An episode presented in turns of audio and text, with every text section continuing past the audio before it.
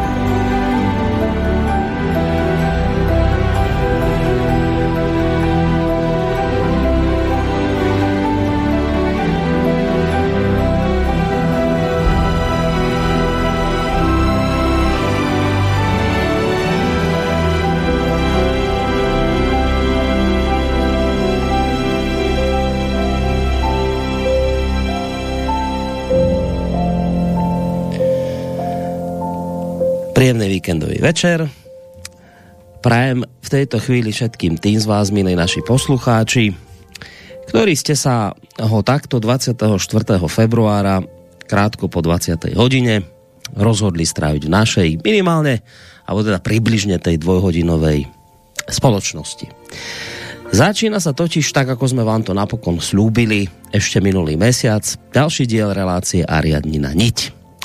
No a vy, naši pravidelní poslucháči tejto relácie veľmi dobre viete, že našou aktuálnou ústrednou témou, ktoré sme sa už venovali niekoľko predošlých dielov, ktoré sa napokon aj budeme venovať aj dnes a aj takisto v blízkej budúcnosti, že tou ústrednou témou našich aktuálnych rozhovorov, rozhovorov je, je nová kniha sofiológa Emila Páleša, konkrétne pod názvom Angelológia dejín 3 ktorá po dlhých rokoch príprava zhromažďovania materiálov len to nedávno uzrela svetlo sveta. No a my sme si teda povedali, že vám toto naozaj obsiahle dielo, ktoré si môžete zakúpiť, že sa vám ho pokúsime bližšie predstaviť a to takým spôsobom, že si postupne vlastne prechádzame jednotlivými kapitolami tejto knihy s tým,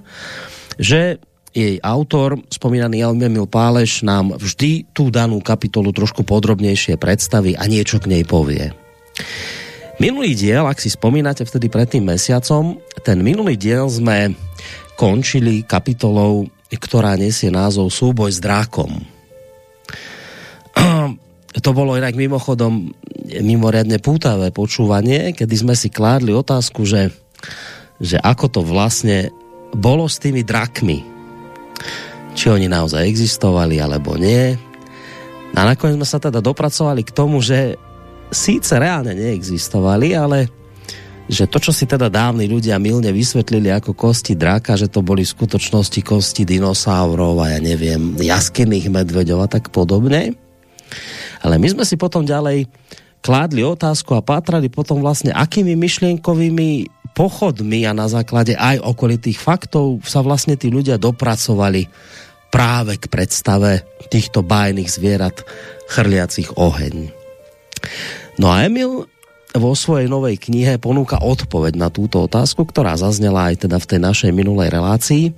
A tak som si povedal, že tí, ktorí ste nás vtedy pred mesiacom povedzme, že nepočúvali, prípadne ak tu dnes večer máme nejakých nových poslucháčov, tak som si povedal, že pustím vám ja teraz a naozaj berte to ako takú malú ochutnávku toho, čo tu zaznelo pred mesiacom, že vám tu niečo z toho pustím a ako som sa vlastne tesne pred reláciou dozvedel, možno aj dobre, lebo na to tak trošku nadviažeme v úvode. Takže poďme pár slovami ešte k tej kapitole Súboj s drakom z minulého dielu. Ide o to, že ten psychický drak je vlastne hlbšie vrstvy mysle, ktoré sú veľmi reálne a je to veľmi vážna vec. Ten drak je vlastne v, tom, v tej plázej vrstve mozgu, kde v nás žije, ktorý vznikol v čase, keď boli na Zemi plázy alebo mm. staršie cicavce v tých druhohorách, treťohorách. Mm. Takže vlastne my v nás, aj keď tí dinosaury vyhynuli, tak v nás zostala časť, ktorá teraz je hlbšou vrstvou mozgu, kde sú všetky tie inštiktívne sily z čias, keď sme b- b- ako keby boli vo vývojom, cicav, ešte cicavce boli plazmy kedysi. Hmm. A, ten, a to tam stále je a stále to pôsobí, len je to hlboko v nevedomí ako nejaké základné inštinkty Čiže my máme toho draka psychicky v sebe. A tam zrazu sme vo veľmi vážnej téme, ktorá je úplne moderná téma, že a tu mám celé potom strany o primingu. Súvisí to s teóriou dvojakej mysle, tak sa to volá, že aj to nie je len teória, ale že proste my máme dve vrstvy mysle, ktoré sa predtým symbolizovali slnkom a lúnou. Slnko je to vedomie, tá, tá mladšia, tá vedomá vrstva, kde ty stvoríš pri vedomí nejaké myšlienky a môžeš premyšľať a relatívne slobodne, a, ale máš veľmi úzky len, len výsek vedomia, vieš sa sústrediť na málo veci, veľmi dlho to trvá, proste to vedomé myslenie. A pod tým je obrovská ríša nevedomého, ktoré bolo symbolizované lunou, takým morom lunárnym. A tam sa deje nevedomý mentálny proces, ktorý je paralelný, ktorý naraz spracúva obrovské množstva dát, nesmierne rádovo mnohonásobne rýchlejšie, ale celé je to v nevedomí. A my, my vôbec nevieme o tom, že my sme ovplyvnení týmto podvedomým procesom a my si myslíme, že my myslíme slobodne a teraz vysvitá pri tých pokusoch a pri tom primingu to nie len, že vysvitá, ale ty priamo môžeš ovládať človeka ako starý čarodejník nejaký, keď, keď to začínaš rozumieť, že ho podfarbíš, ovplyvníš tú podvedomú mysel a a, a, a riadiš jeho myšlienky a rozhodnutia tak, že si môžeš naplánovať, čo bude chcieť, čo urobí, čo si bude mysleť, čo si bude pamätať. On bude presvedčený, že bol osobne pri udalostiach, ktoré ty chceš a oni sa nestali, tie udalosti vôbec. Bude presvedčený mať názor, aký ty si naplánuješ vopred, a my sme mysleli, že čary neexistujú a teraz neurovedci zistujú, že, že všetko, čo, čo si mal v najrozprávkovejšom čarodenickom filme, takže to je úplná realita. No a toto je ten drak. Celý ten nevedomý proces, kde sú úplne, to je nejaká inteligencia, ktorá má svoje ciele, svoju logiku, ktorá nás neustále ovplyvňuje. Celý deň od rana do večera nás niekto riadi za tvojim chrbtom tá dračia bytosť, že ty máš pocit, že čo keby som robil teraz toto a, a nechápeš, že kto a prečo a na čo to chce. Takže tam sú všetci tí démoni a anieli sú zúfalo reálni, ale sú tu na tejto druhej strane akoby vedomia a tam nás ovplyvňujú a dokonca vysvítá to, že ten bežný človek si to ani nechce pripustiť, ani si vôbec neuvedomuje, že jeho myšlienky sú riadené takto. Tá predstava klasická o človeku je, že ty slobodne myslíš a potom mm. riadiš svoje konanie a teraz vysvita, keď sa dívajú do mozgu, že vlastne ten, ten drak alebo ten, ten, to, to, ten zvierací podvedomý element takmer vždy, takmer každého riadi a vnúka takto myšlienky nám a my to robíme a mysel, ako tá logická mysel vedomá, slúži, ja nemu 90% ľudí, 90% času iba na to, aby vymýšľala výhovorky, mm-hmm. že prečo robíš to, čo si urobil, mm-hmm. aby to dobre vyzeralo. Čiže to je iba dodatočné e, sugestia, že to je tvoja slobodná vôľa a vymýšľanie racionálnych dôvodov, že v skutočnosti si to urobil, lebo si mal nejaký temný podnet, ktorý si nevieš prečo vznikol. Môžeš byť niekedy pánom sám seba, tak to je vlastne vysvitá teraz v neurovede, že to je zriedkavé a že to musíš si vybojovať a, a pestovať to a sa zobudiť ako keby z, z bdelého stavu ešte sa zobudiť a zistiť, že vlastne si spal v tomto zmysle. Hm. Takto sa prebudil Budha a tí zasvetenci a, a že toto je to slnečné hrdinstvo že ja sa na konci dostávam k tomu, že do úplne reálnej polohy dávame to, čo sme začali tým, že nejaký Gilgameš a úplne mýty ako rozprávky. Tak toľko, vážení poslucháči, taká drobná ochutnávka minulej relácie, lepšie povedané možno skôr upútavka alebo pozvánka k počúvaniu toho dnešného dielu relácia riadne na niť, ktorá vám opäť ponúkne pohľad do ďalších kapitol tretieho dielu angelológie, ktoré je autor Emil Páleš je už v tejto chvíli na našej Skyblinke. Emil, dobrý večer ti prajem. Áno, dobrý večer prajem všetkým. No, dobrý večer samozrejme aj z mojej strany smerom k vám, poslucháčom, ktorí nás v tejto chvíli počúvate. Keď ak nás teda počúvate 24. februára, tak je to naživo. To hovorím z toho dôvodu, že ak by ste mali otázky, tak ich môžete v podstate už od tejto chvíle písať na adresu studiozavináčslobodnyvysielac.sk, to je mailová adresa, alebo je tu potom aj možnosť písať cez našu internetovú stránku, keď si kliknete na zelené tlačidlo otázka do štúdia. Ehm, robíme to tak, že minimálne tú prvú keďže bude mať opäť relácia no, približne tie dve hodinky, tak prvú hodinu určite sa budeme venovať len teda knihe a potom povedzme v tej ďalšej časti podľa toho, ako to budeme stíhať, by sme zobrali aj vaše nejaké otázky. Už či sa budú týkať knihy alebo niečoho iného, to necháme čiste na vás. Je tu tá možnosť teda klásť Emilovi aj otázky, ale teda v tej druhej časti relácie a už ja len dodám, že vám nerušené počúvanie praje Boris Koroni. No, Emil, my to robíme tak, už som to vlastne hovoril aj viackrát v týchto úvodoch, že ideme tým jednotlivými kapitolami, ale Spomínal si mi pred reláciou, že ešte vlastne niečo by si chcel dopovedať k tej minulej, práve k tomu drakovi, o ktorom som ja teraz ešte niečo púšťal vlastne z toho, čo si hovoril v, minulý, v minulom dieli.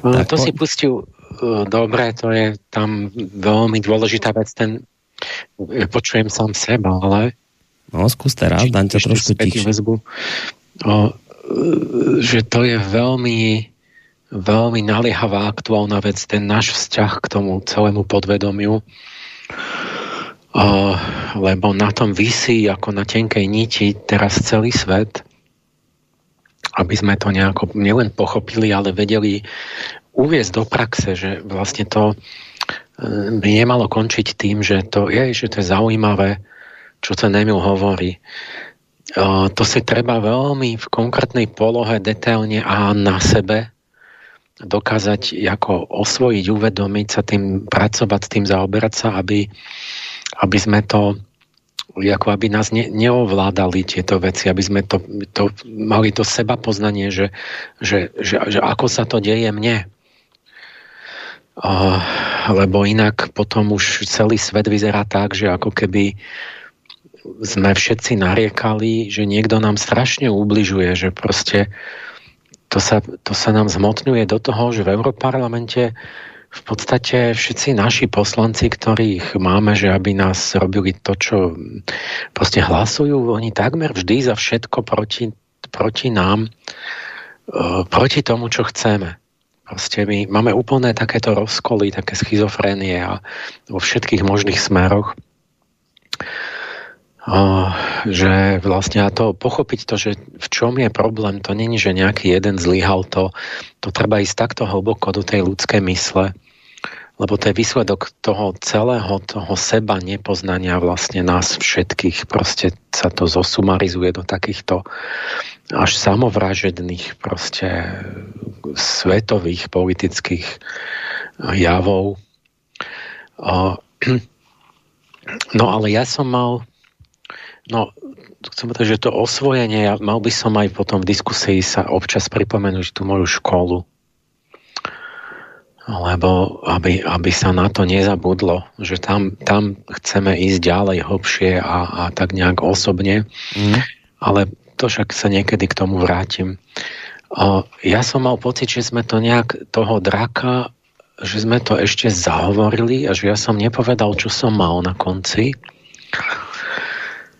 Uh, lebo my sme začali otázkou, že či teda ten drak je, či je to pravda, alebo je to proste fan, vymysel rozprávkový. Tak. A um, ja to skúsim zhrnúť, lebo to je nesmierne dobrý príklad na pochopenie toho, že čo je to tá, ako fungovala tá stará archaická mysel a čo je to tá symbolická pravda, čo sú to vlastne symboly, že je to vlastne pravda, len len je to pravda ako keby iného typu, iné, inú logiku to má trochu než tá naša analyticko-vedecká pravda. Totiž, že tá stará mysel robí niečo ako syntetickú obraznú logiku to má a ktorá má svojím spôsobom pravdu. Povedzme, že aj rovnako veľkú pravdu než tá naša dnešná veda.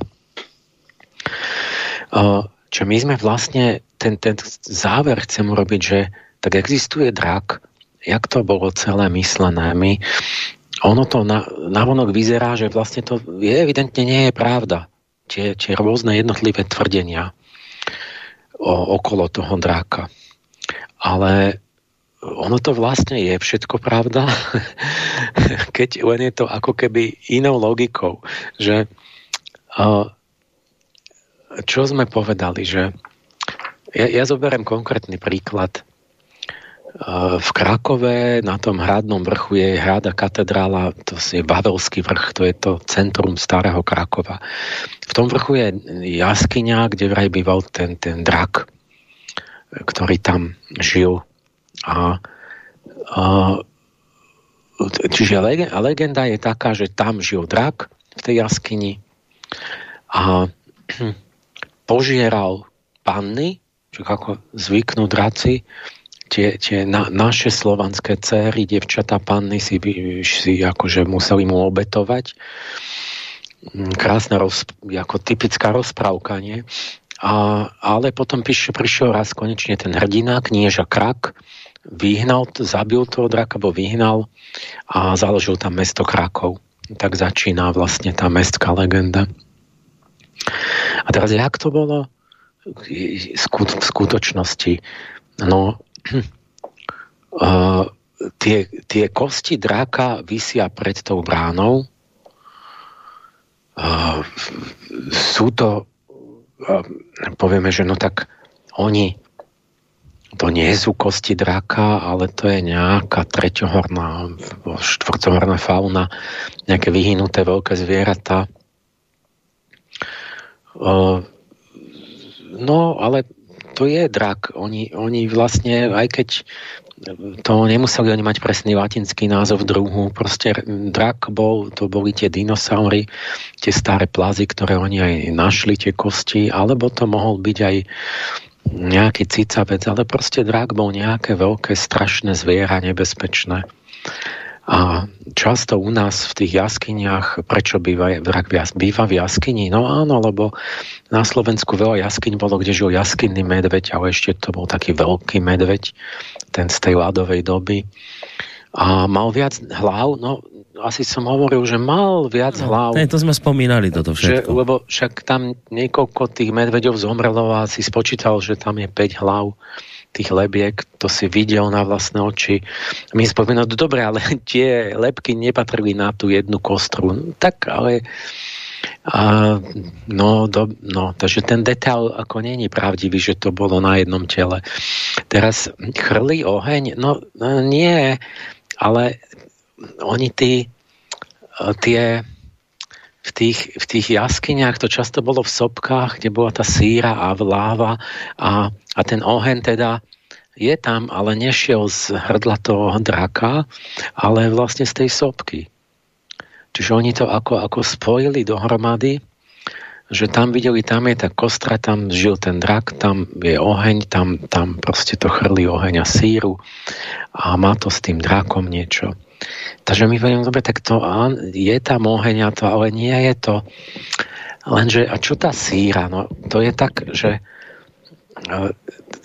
tá, tá síra, keď pozrite biochemicky, sa že to je diablov prvok, že, že keď bol niekde čert tak zostane po ňom zápach síry a podľa toho ho poznáš. No, síra robí obrovský, ako také tak smradlavé látky, ktoré zbudujú hrozný odpor, ako merkaptán. Ten sa dáva do plynového potrubia, aby keď, keď začne unikať plyn, aby niekoho nenapadlo, že sa nič nedeje. Tak preto tam je sírny zápach, aby, aby sa každý zlákol. Čiže oni vlastne dali čerta do plynového potrubia, čo každý inštinktívne vie, že to je niečo zlé. Tá síra je naozaj v nás ohnivý prvok, ktorý je spojený s vášňami, lebo ona robí, tie sírne väzby robia vlastne bielkoviny a bielkovina je ten živočišný prvok na rozdiel od rastlín, kde deti vchádzajú tie, tie divoké vášne. A z okolností tých sopkách je tá síra. A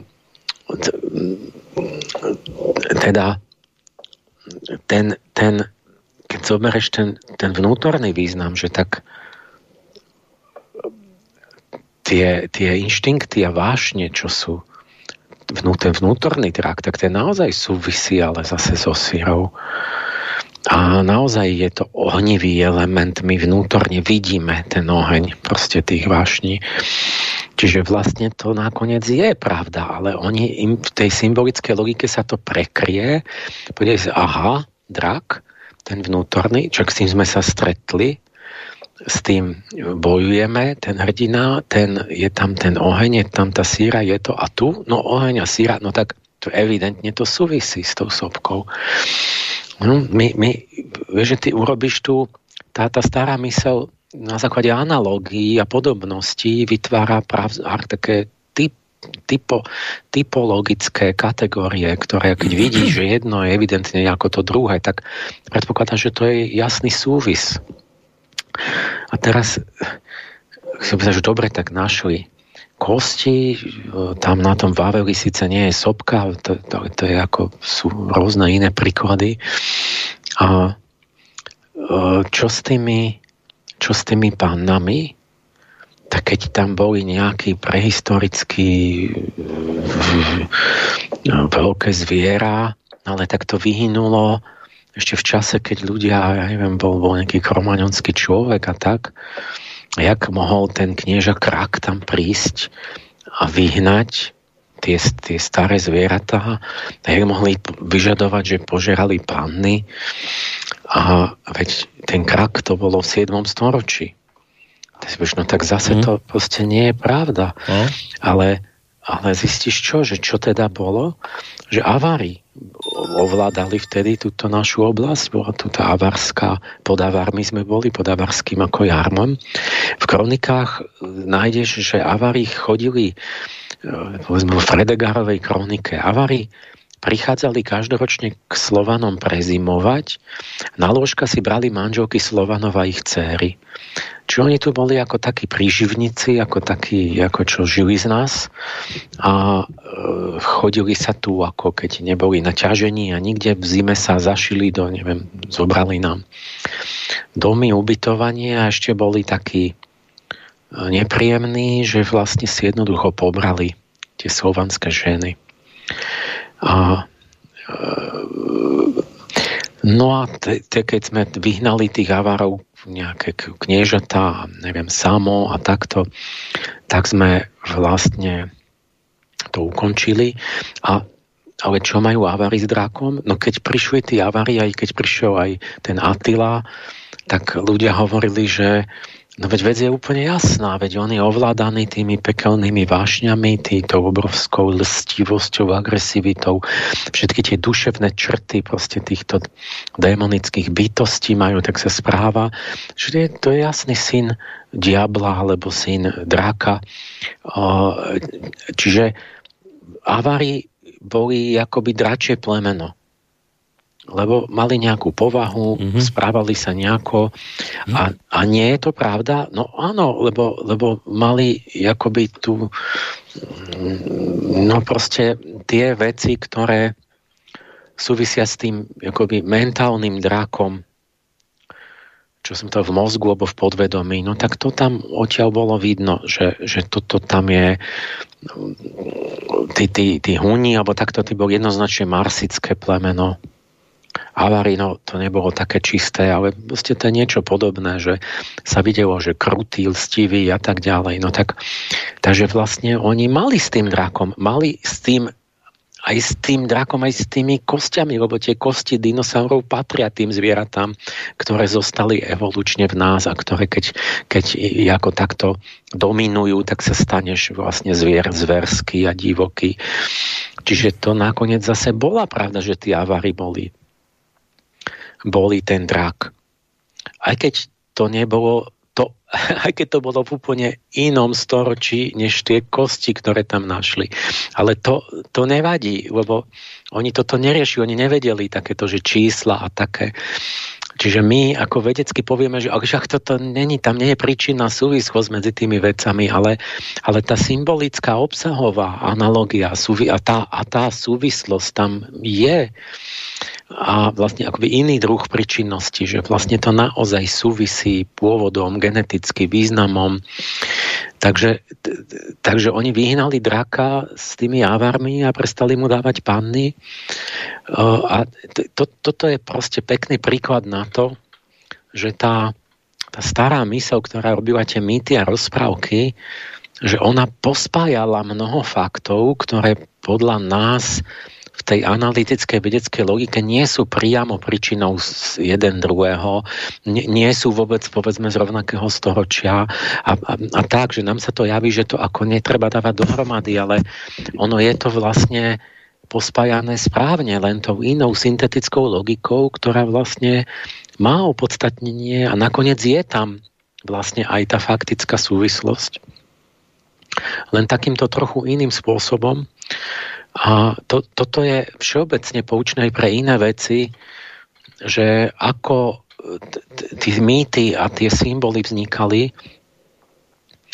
že symbol má pravdu a je to určitý nástroj poznania, ako, ako usporiadania a porozumenia svetu, ktorý výborne slúžil a bol intuitívne rýchlo prístupný pomohol sa orientovať vlastne veľmi rýchlo v čase, keď sme nemali nejaké obrovské detailné výskumy vedecké. Mm. A stále je veľmi dôležité, lebo my väčšinu v živote, ty nemôžeš sa rozhodovať, keď sa máš pár sekúnd na rozhodnutie, ty nemôžeš robiť, že zadám si výskum 15-ročný, že nech mi povedia, ako som sa mal rozhodnúť pred tromi sekundami. Ty, ty všetko robíš stále intuitívne a na základe tej symbolickej mysle že reak- okamžité reakcie denodenne, čiže to stále je aktuálne. Len samozrejme, keď my si dáme tú námahu s tou detailnou vedou, tak zistíme, že symbol je ako celok pravdivý, že tu je určitý typ, ty, ako taký archetyp vznikne, ale že v tých jednotlivostiach tam môžu byť akoby zlepené, spojené veci, ktoré ktoré nevieš, ako presne boli, že oni sú tam ako keby zliaté. Hm, že ty by si z toho mýtu o tom Krakovi ako keby samého o sebe neprišiel na to, že, že či to zviera bolo z úplne inej doby, než, ale, ale ono to ako mi vnútorne obsahovo súvisí. No to stačí, že teda je to, je to pravda, len treba pochopiť, že akým spôsobom vlastne sú tie, mm-hmm, čiže toto tie je to, staré že... mýty pravdivé. Čiže toto si chcel ešte vlastne dopovedať k tej predošlej téme, že, že toto vlastne, táto symbolika má svoju pravdivosť. No len zase sa v tom potom netreba strátiť, vieš, že treba to vedieť e, tak očistiť, ako si to teraz urobil ty, lebo zase keby niekto len o symbolika na tú by sa upol, tak by bol zase no, mimo ke, reality. Ke, no. ke, keby si to zobral, tie, tie akoby výsledok tej, tej akoby tej archaickej, mýtickej mysle a zrazu ju interpretuješ ako v duchu vedecko-faktickom, no tak dostaneš samé chyby, mm. alebo teda mnohé chyby. Lenže to tak nebolo, to, to nikoho by nenapadlo v minulosti to takto vôbec ako interpretovať, lebo však takéto, ten, ten duch vedy, akoby tá, tá analýza racionálna to vôbec nebolo, čiže oni to nemohli ani túto chybu urobiť, lebo to ešte neexistovalo. Čiže oni sa riadili akoby tým, tým intuitívnym významom a takou súvislosťou obsahovou tých vecí a to bolo jedno, že, že kde je kedy životo zviera, že povieš nejaké mm. číslo, nejaký rok, alebo e, proste podstatné bolo, že tie zvieratá žijú v tých avaroch, že oni sú draci, že sú takí, že ako majú ako s nimi naložiť. E, proste, aby si vedel nejak rozoznávať a orientovať sa v tých kvalitách a si kladli iné otázky, ktoré boli v podstate životu praktickejšie a bližšie. Mm. No proste im trochu ne, už nechcem o tom hovoriť dlho. Hej. Oboje proste má svoj stále ešte význam a opodstatnenie a najlepšie, keď máme obidve. No. Dobre, dobre, tak mal by som k tomu otázky, ale nech, nech sa pri tejto téme teda nezdržiavame, tak toľko ešte do teda doplnenie k tej predošlej, aj keď teda mnohé z toho, čo si dnes spomínal, už zaznelo aj tam, ale, ale dobre, však na preopakovanie fajn. Dobre, tak toľko k téme ešte uh, k Drakovi, ktorá vlastne kto má knihu? Totiž, totiž treba povedať, ja, keď no. to všetko chce ísť do hĺbky, že my tou, tou intuitívnou myslou, ktorá stále tvorí polovicu akoby aj, aj mozgu, tak uh, my ňou okamžite spoznáme veci, voči ktorým je veda úplne slepá. Chápeš, to je opačne že ty, tebe tá intuitívna mysel, tá rozprávková, tá symbolická, okamžite signalizuje, ja neviem, že hen ten je syn draka, on ťa ostivo podvedie. A čo je kľúčová vec, bo ty či môžete ísť o život, alebo o majetok, alebo niečo. A, a vedci ti nepovedia absolútne, oni vôbec ne, nič nič veda úplne slepo povie, že nie, nejaké, nemá žiadne dáta o tom, nie, no. jak by sme to mohli vedieť. Nie, Áno, však teraz... Mimo. Čiže to treba pochopiť z oboch strán, že tak, jak veda je silná na tej svojej pôde, tak táto stará tento intuitívny proces je rovnako dôležitý a treba ho rozvíjať a pochopiť, lebo on dokáže niečo, kde veda ťa nechá úplne v štychu. Ste úplne močí a je slepá.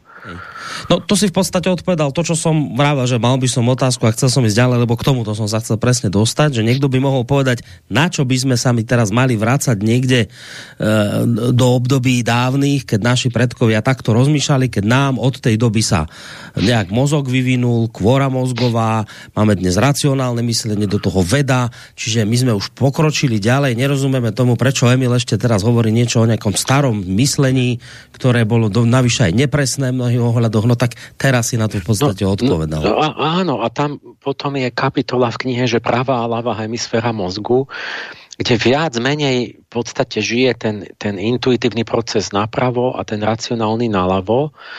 A, a úspešný, šťastný človek musí plne rozvíjať a spolupracovať, musia obe časti, inak, inak proste je v živote veľa proste podkyňaní a zlých rozhodnutí a sú, sú obidve rovnako dôležité.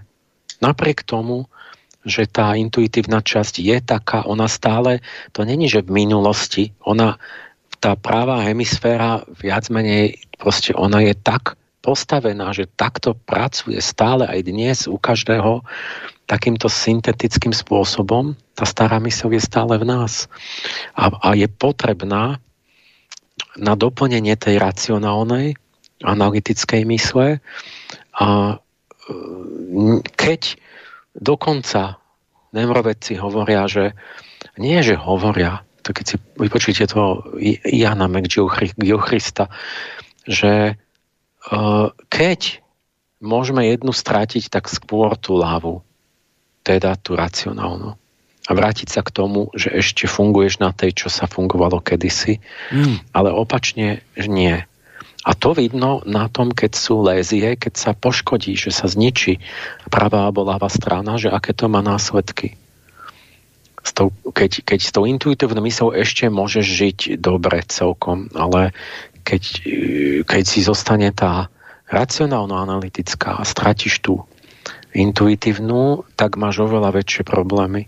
Mm-hmm. Lebo tam sú úplne základné ľudské nejaké schopnosti a veci, ktoré bez ktorých máš väčšie problémy, než keď nevieš analyticky rozmýšľať. Dobre, tak len aby sme tomu teda rozumeli, tak záverom, že Vieš, niekto sa môže spýtať, že prečo vlastne v minulosti to tým ľuďom išlo jednoduchšie, pokiaľ ide o tú intuitu, intuitívnu mysel, tak si to popísal, že oni jednoducho ani neš, nešpekulovali na tým, takto im to vychádzalo. Že prečo to vtedy bolo tak jednoduchšie a prečo je to teraz problém, že odpoveď je tá, že tá racionálna mysel nám zatemnila vlastne potom akoby následne tú intuitívnu? I, áno, z časti aj tým, že,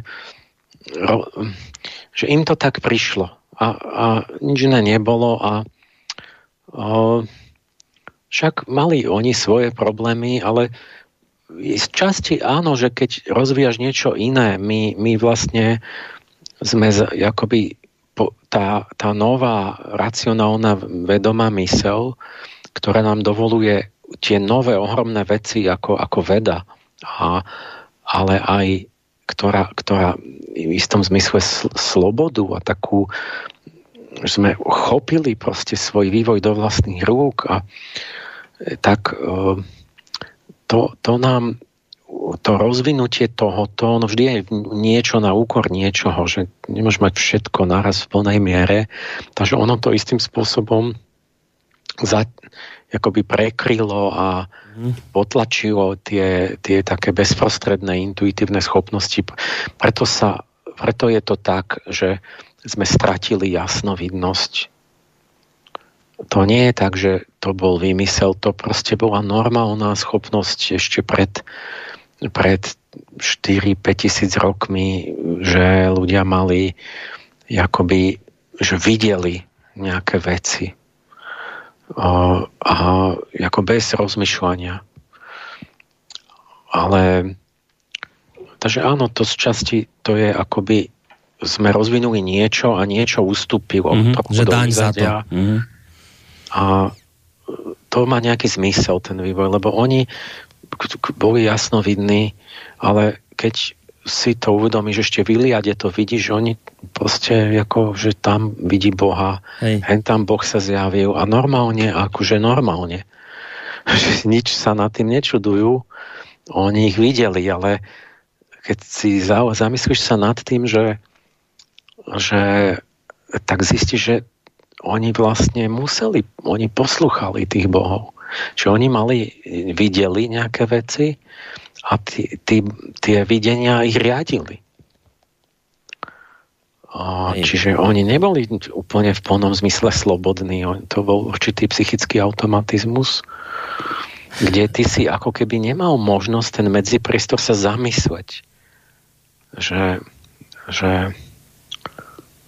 čo, čo sa rozhodnem ja a prečo. Mm-hmm to bolo tak, že keď proste sa ti zjavil Boh, tak uh, jednoducho to si posluchol. Hej. no. Akože tam si ako on, to, no ne, proste to bolo, to bolo tak, ten zážitok, že že si ak si viac menej musel posluchnúť. No, že si bol taký viac menej neslobodný zase v tomto celom. Sice jasnovidný, ale mohla tam byť istá forma neslobody, že si musel len posluchnúť, čo sa no, stane. Až, to sa musí až tak povedať, že ten ústup jasnovidnosti, za ktorou niektorí nostalgicky e, smútia, bol podmienkou slobody človeka. Mm takého vyššieho stupňa slobody, kde naozaj je to na tebe. Že ty musíš na to sám prísť, že prečo ideš robiť to alebo ono. Práve preto, že, že sa ti do toho nemiešajú tí anieli a bohovia, že ťa nechajú na pokoji. No a teraz, Emil, ešte toto mi povedz záverom a naozaj už pôjdeme ďalej, aby sme teda sa aj posunuli. No a teraz robíš, ale ten dnešok, súčasnosť, ktorom sme my, od nás vyžaduje, že aby bol človek v poriadku, tak toto poviem, tak mal by teda aj tú analytickú mysel mať, aj tú teda tú racionálnu, ale aj tú intuitívnu. A obidve by mali fungovať, obidve si mali doplňať vzájomne, mali by byť v nejakej symbióze. A to čo znamená v praxi? No, no, no, že by sa to malo si to uvedomiť, že ich máme, že to od malička pestovať, od, ško- od školy, od škôlky a ja neviem, jasličiek, že, že ako rehabilitovať tie, tie... My sme prevážení proste do tej ľavej hemisféry celá západná civilizácia mm. a možno celý svet vôbec, ale západ hlavne rozvíjať to, vedieť, čo to je, v praxi začať používať. Spolupráca znamená, že ako keby si mal dvoch poradcov, ktorí majú úplne inú povahu a ty sa obidvoch vždy opýtaš. A, a sú situácie, kedy jeden sa veľmi dobre vyzná, ale iné situácie, kedy ten druhý sa vyzná a ten prvý si nevie ti poradiť nič. Takže ty potrebuješ obidvoch.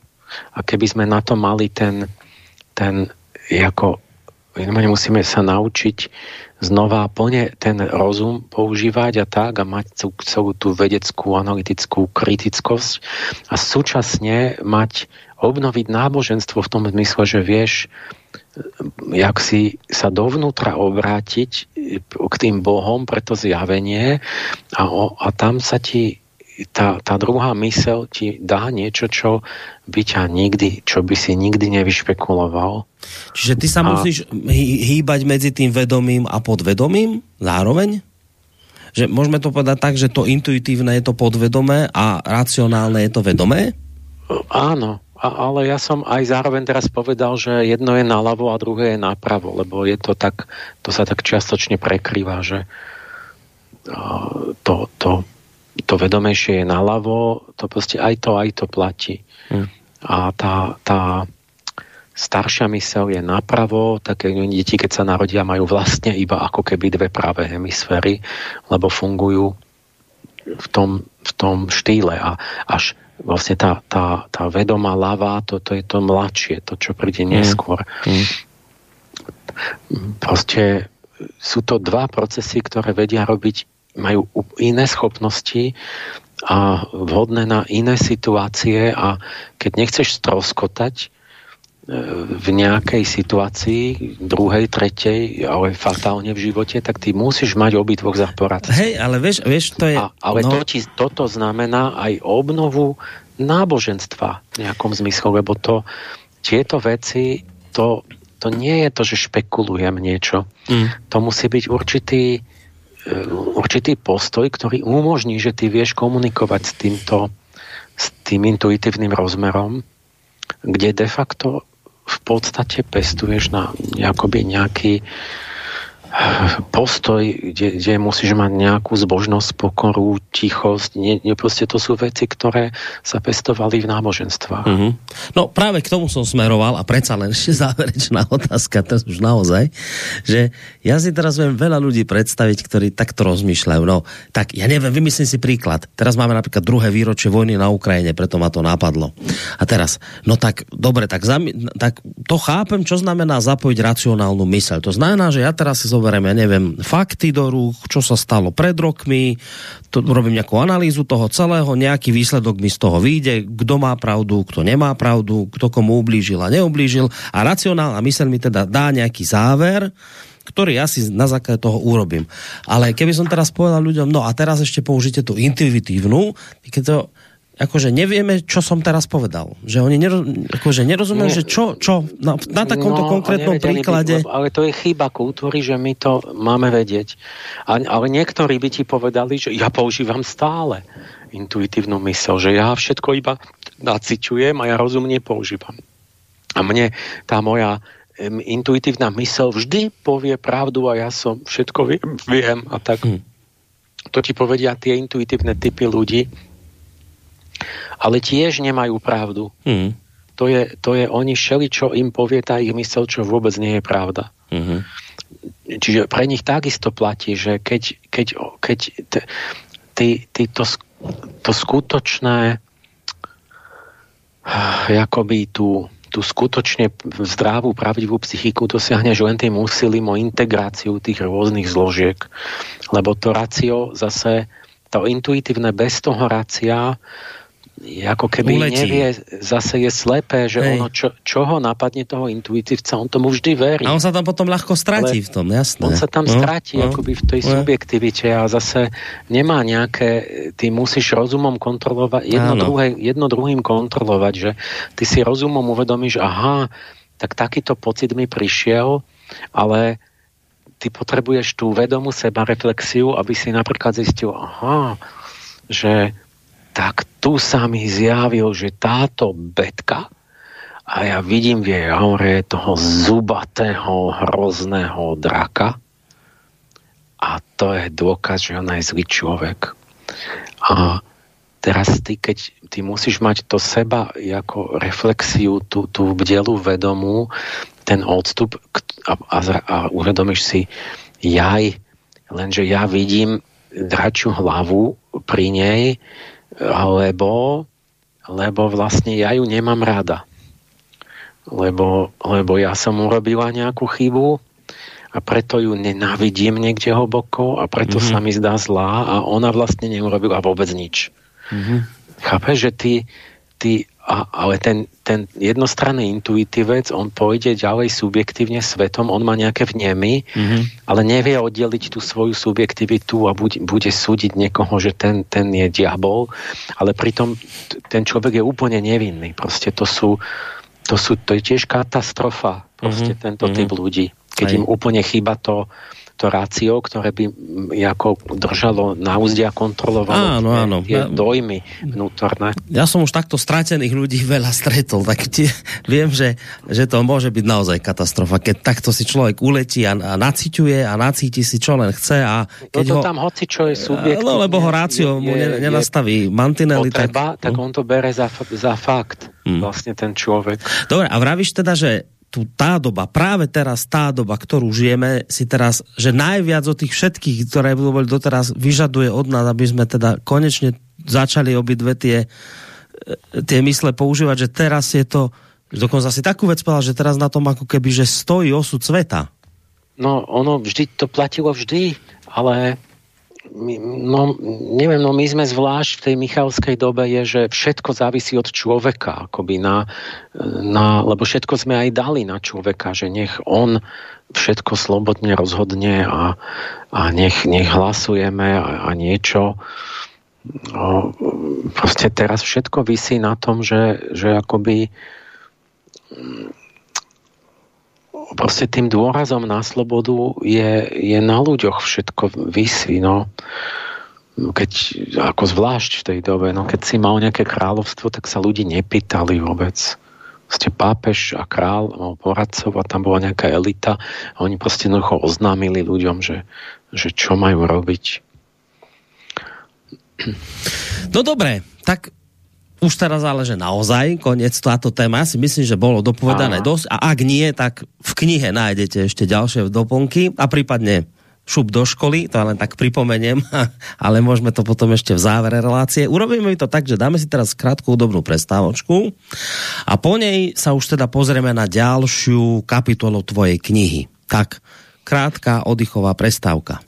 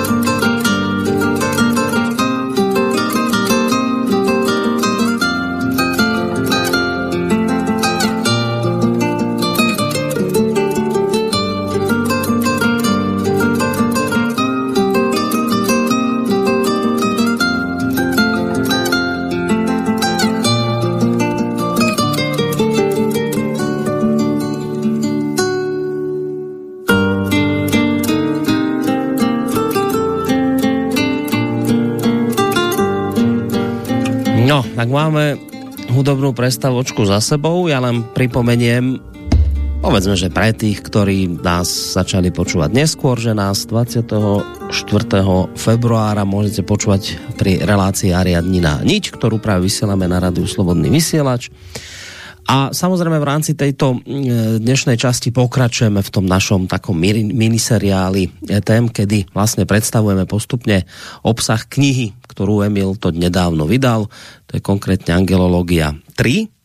No a prechádzame s jednotlivými jednotlivými kapitolami. Tak hodinku sme venovali vlastne ešte tej minulej, ale dobre, však nevadí, veď zase nikam sa neponáhlame. Ideme sa teda pustiť do ďalšej kapitoly, ale skôr ako teda tak urobíme, tak Emil, len, len teda ešte pripomeniem ľuďom, že nám môžu písať maily na adresu studiozavináčslobodnyvysielac.sk že môžete takisto písať aj cez našu stránku, keď si kliknete na zelené tlačidlo otázka do štúdia. Tak, toľko zatiaľ z mojej strany. Tam následujú dve kapitoly Jedna sa volá Zasvetenie do slnečného mystéria a druhá sa volá Vzkriesenie.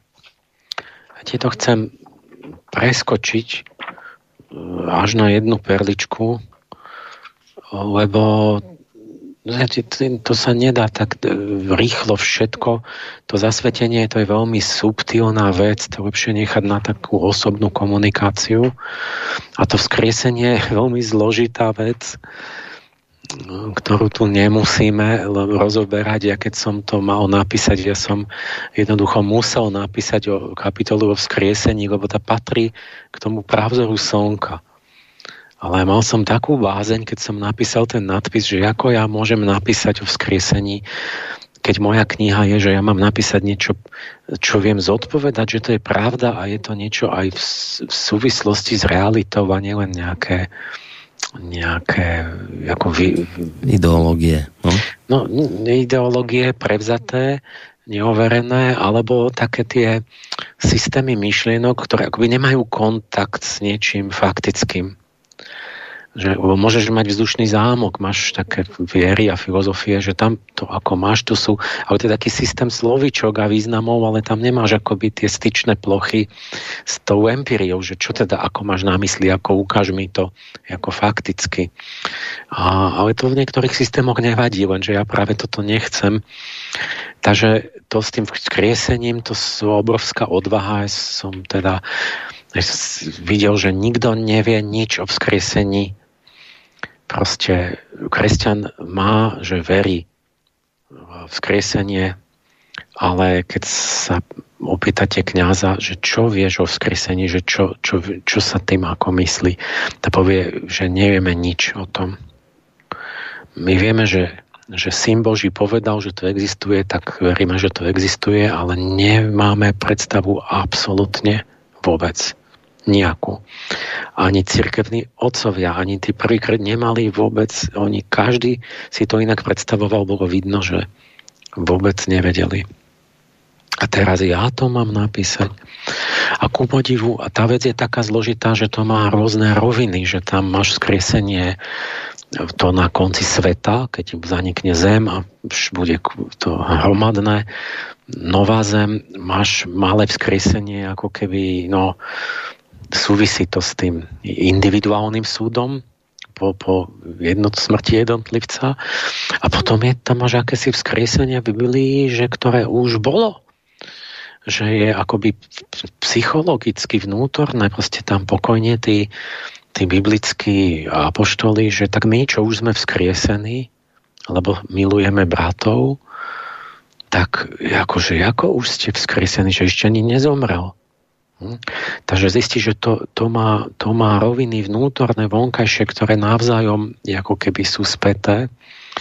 A ja len perličku vám vypichnem takú, lebo tam také, to je taká, že som trošku hrdý, keď sa mi podarilo po veľkom úsilí opravdu sklenúť taký oblúk až od nejakých biblických starých práv až po nejaký úplný biochemický detail, že taký kompletné ako vzor takej Sofie vlastne poznania, že to všetko zapadne proste hm? ako taký pekný most medzi tými dvoma svetmi. A ku podivu takto mne sa môžem povedať, že teraz skeptici si musia sadnúť, že tá celá tá kapitola vlastne je hlavne taká aj končí tým, že nevieme nič že, že ne, nevieme, ale nie je vylúčené, tá, lebo mohlo by, sú, sú možnosti, ako by sa dalo žiť v tele, proste, že to nie je, že by to nemohlo byť, lebo a, to vzkresenie vlastne hovorí, že my budeme žiť v nejakom duchovnom tele a ja končím kapitolu tým, že my už teraz žijeme iba v duchovnom tele hoci máme aj to fyzické telo, je to takmer isté, že máme aj fyzické telo, ale my nevnímame fyzické telo, my vnímame myšlienku fyzického tela, tzv. kortikálny homunculus. Čiže preto môžeš vnímať fantomovú ruku, keď ti ju odsekli a ty vnímaš, že máš ruku, lebo, lebo my vlastne nevnímame tú fyzickú ruku, ale tú, tú myšlienku ruky, ktorá by mala byť na rovnakom mieste, ako je fyzická ruka, ale niekedy nie je. A, čiže prečo by človek nemohol žiť v tom myšlienkovom oslavenom tele, keď už teraz je to vlastne možné. Takže to, tam sa nekladú akože filozofickým debatám tam to, to konec tej mojej kapitoly, že vlastne nič nevieme, ale že teda by boli úžasné možné akože úvahy. Ale čo sa mi podarilo, že ja tam mám taký malý dôkaz, vedecký dôkaz, že keď Pavel hovorí o vzkriesení, že to je pravda. Mám vedecký dôkaz vzkriesenia. To preto si musí skeptik sádnuť, lebo no. musí poraziť a, a tak ale musím dodať k tomu, že to je iba taký miniatúrny ako náznak toho vzkriesenia. Že nie, nie je to vzkriesenie, ale v podstate je to tá sila, ktorá by teda ako vlastne tá istá, čo by mohla robiť aj to vzkriesenie. A ide o toto, že my v Biblii to je tak, že po páde Adam a Eva a teda zhrešili a bol trest, že odtedy musia zomierať a že ten, tá, tento hriech sa začal dediť. Takže my vlastne máme dedičný hriech, že tým, že sa narodíš, nejako zdedíš už ten trest, že musíš zomrieť. Čo predtým nebolo. Ale zavreli prístup človeku k stromu života, čo sú sily, ktoré by väčšine obnovujú, väčšine regenerácie. To tam tam postavil hospodin aniela, že k tomu už nemáme prístup, ale teraz starneme a zomierame. A je to preto, že sme zjedli z, z toho jablka. Naši prá, otec a prámatka. A to jablko je také, bolo také jablko, že si zakrývali pohlavné orgány, keď prišiel hospodin, že čo, čo ste tam robili. Nezakrývali si ústa. Takže to, bol, to bolo proste objavenie sexuality a nie, nie že by jedli nejaké jablko. A, a teraz je, je jasné, keď človek pozná biológiu, že to je dostatočne detailný obraz, že, že vieme, čo to je, ten dedičný hriech. Vieme, že to, keď vzniklo, že, že kým neboli pohľavia, tak všetci žili väčšine. V tom zmysle, že nestarli No keď padol kameň na ňo, tak tiež zomrel, ale keď mal, nemal smolu, tak nestarol, bola väčšina regenerácia. Ale to boli panenské všetky živočichy a ako náhle vznikli pohlavnosť, tak, e, tak začali sme starnúť a sme naprogramovaní zomierať po konečnom čase. A geneticky to je Prečo? Lebo, lebo tie pánenské živočichy ešte majú kruhovú DNA, ktorá sa môže kopírovať do nekonečna. A nepokazí sa, ale s pohlavím sa roztrhla tá kruhová DNA na, na lineárnu, ktorá má dva konce. Na tých koncoch sú teloméry a pri každom kopírovaní, či keď sa chceš regenerovať, musí sa bunka omladiť, rozdeliť na dve a na štyri a tak, ale pri, musí sa skopírovať aj tá DNA tam sú enzymy, ktoré kopírujú celú tú DNA, ale to je taký mechanizmus, ktorý nevie skopírovať úplný koniec tej DNA. Čiže pri každom omladení sa kúsok úbudne z toho konca. Tej, tej DNA, tej reťaze. A, a tam sú telomery, kde, kde tie, akby koncové časti, kde máš určitú zásobu, že sa to môže deliť nejaký počet krát, tisíc, päť tisíc. A potom sa to minie a potom vlastne začne akoby odsekávať už tú funkčnú DNA, vlastne to začne, tá bunka musí zlíhať, lebo nemôže fungovať a vtedy už sa neomladíš, stárneš, odumierajú ti, už sa nevedia deliť a musíš zomrieť. A keď sa poraníš, by sa ti to nemôže už zahojiť a tak nie je obnova. Čiže my, my vieme presne, že kde to je, že prečo sa to dedí že to je v tej DNA a že tam je program, že môžeme žiť tak 120 rokov, lebo sa tie telomery minú. A teraz, a toto sa aj donedávna vedel, že s tým sa nedá nič robiť. A teraz ale Pavol potom v tých listoch svojich hovorí, že a Kristus, keď obracia účinky dedičného hriechu, či akoby robí inverzný proces, že on vlastne robí opak, že nás ťahá von, vie nás z toho vyliečiť. A kto je Kristus? No tak e, v tých reláciách, keď som hovoril o tom, o tej premene emócií a zmysle života, tak tam som končil tým, že máme dva typy šťastia, hedonické a eudaimonické. To hedonické je také sebecko, zmyslovo, užiť si niečo. A eudaimonické je, že tam je nejaký sebepresah, že vlastne máš ako zdroj šťastia niečo, čo je nesebecké, čo ťa presahuje aj pre druhých ľudí, aj, aj keď tu nebudeš, aj niečo, čo proste je nejaká myšlienka, niečo tvorivé, niečo, niečo zmysluplné a tým žiješ. A my sme dva typy ľudí, lebo niekde každý je viac menej tam alebo onam. A, a no, keď sa to povie jednoducho, tak proste kresťanstvo môžem zadefinovať tak, že vlastne to obrátenie je k tomu seba presahu. Že už tu nie si sám pre seba, ale že vlastne ty vieš, že je niečo vyššie a ako ty, k čomu ty si ochotný aj slúžiť alebo niečo obetovať. A tým začína úplne iný postoj vlastne k svetu, lebo ty vlastne potom chceš pravdivé po seba poznanie a nie, nie seba klamy a, a, a seba prikrašľovanie a vlastne úplne inak sa vyvíjaš. Ale to zaujímavé je, že medzi tým našťastie niektoré americké univerzity začali toto skúmať, tie typy šťastia, až po génovú expresiu.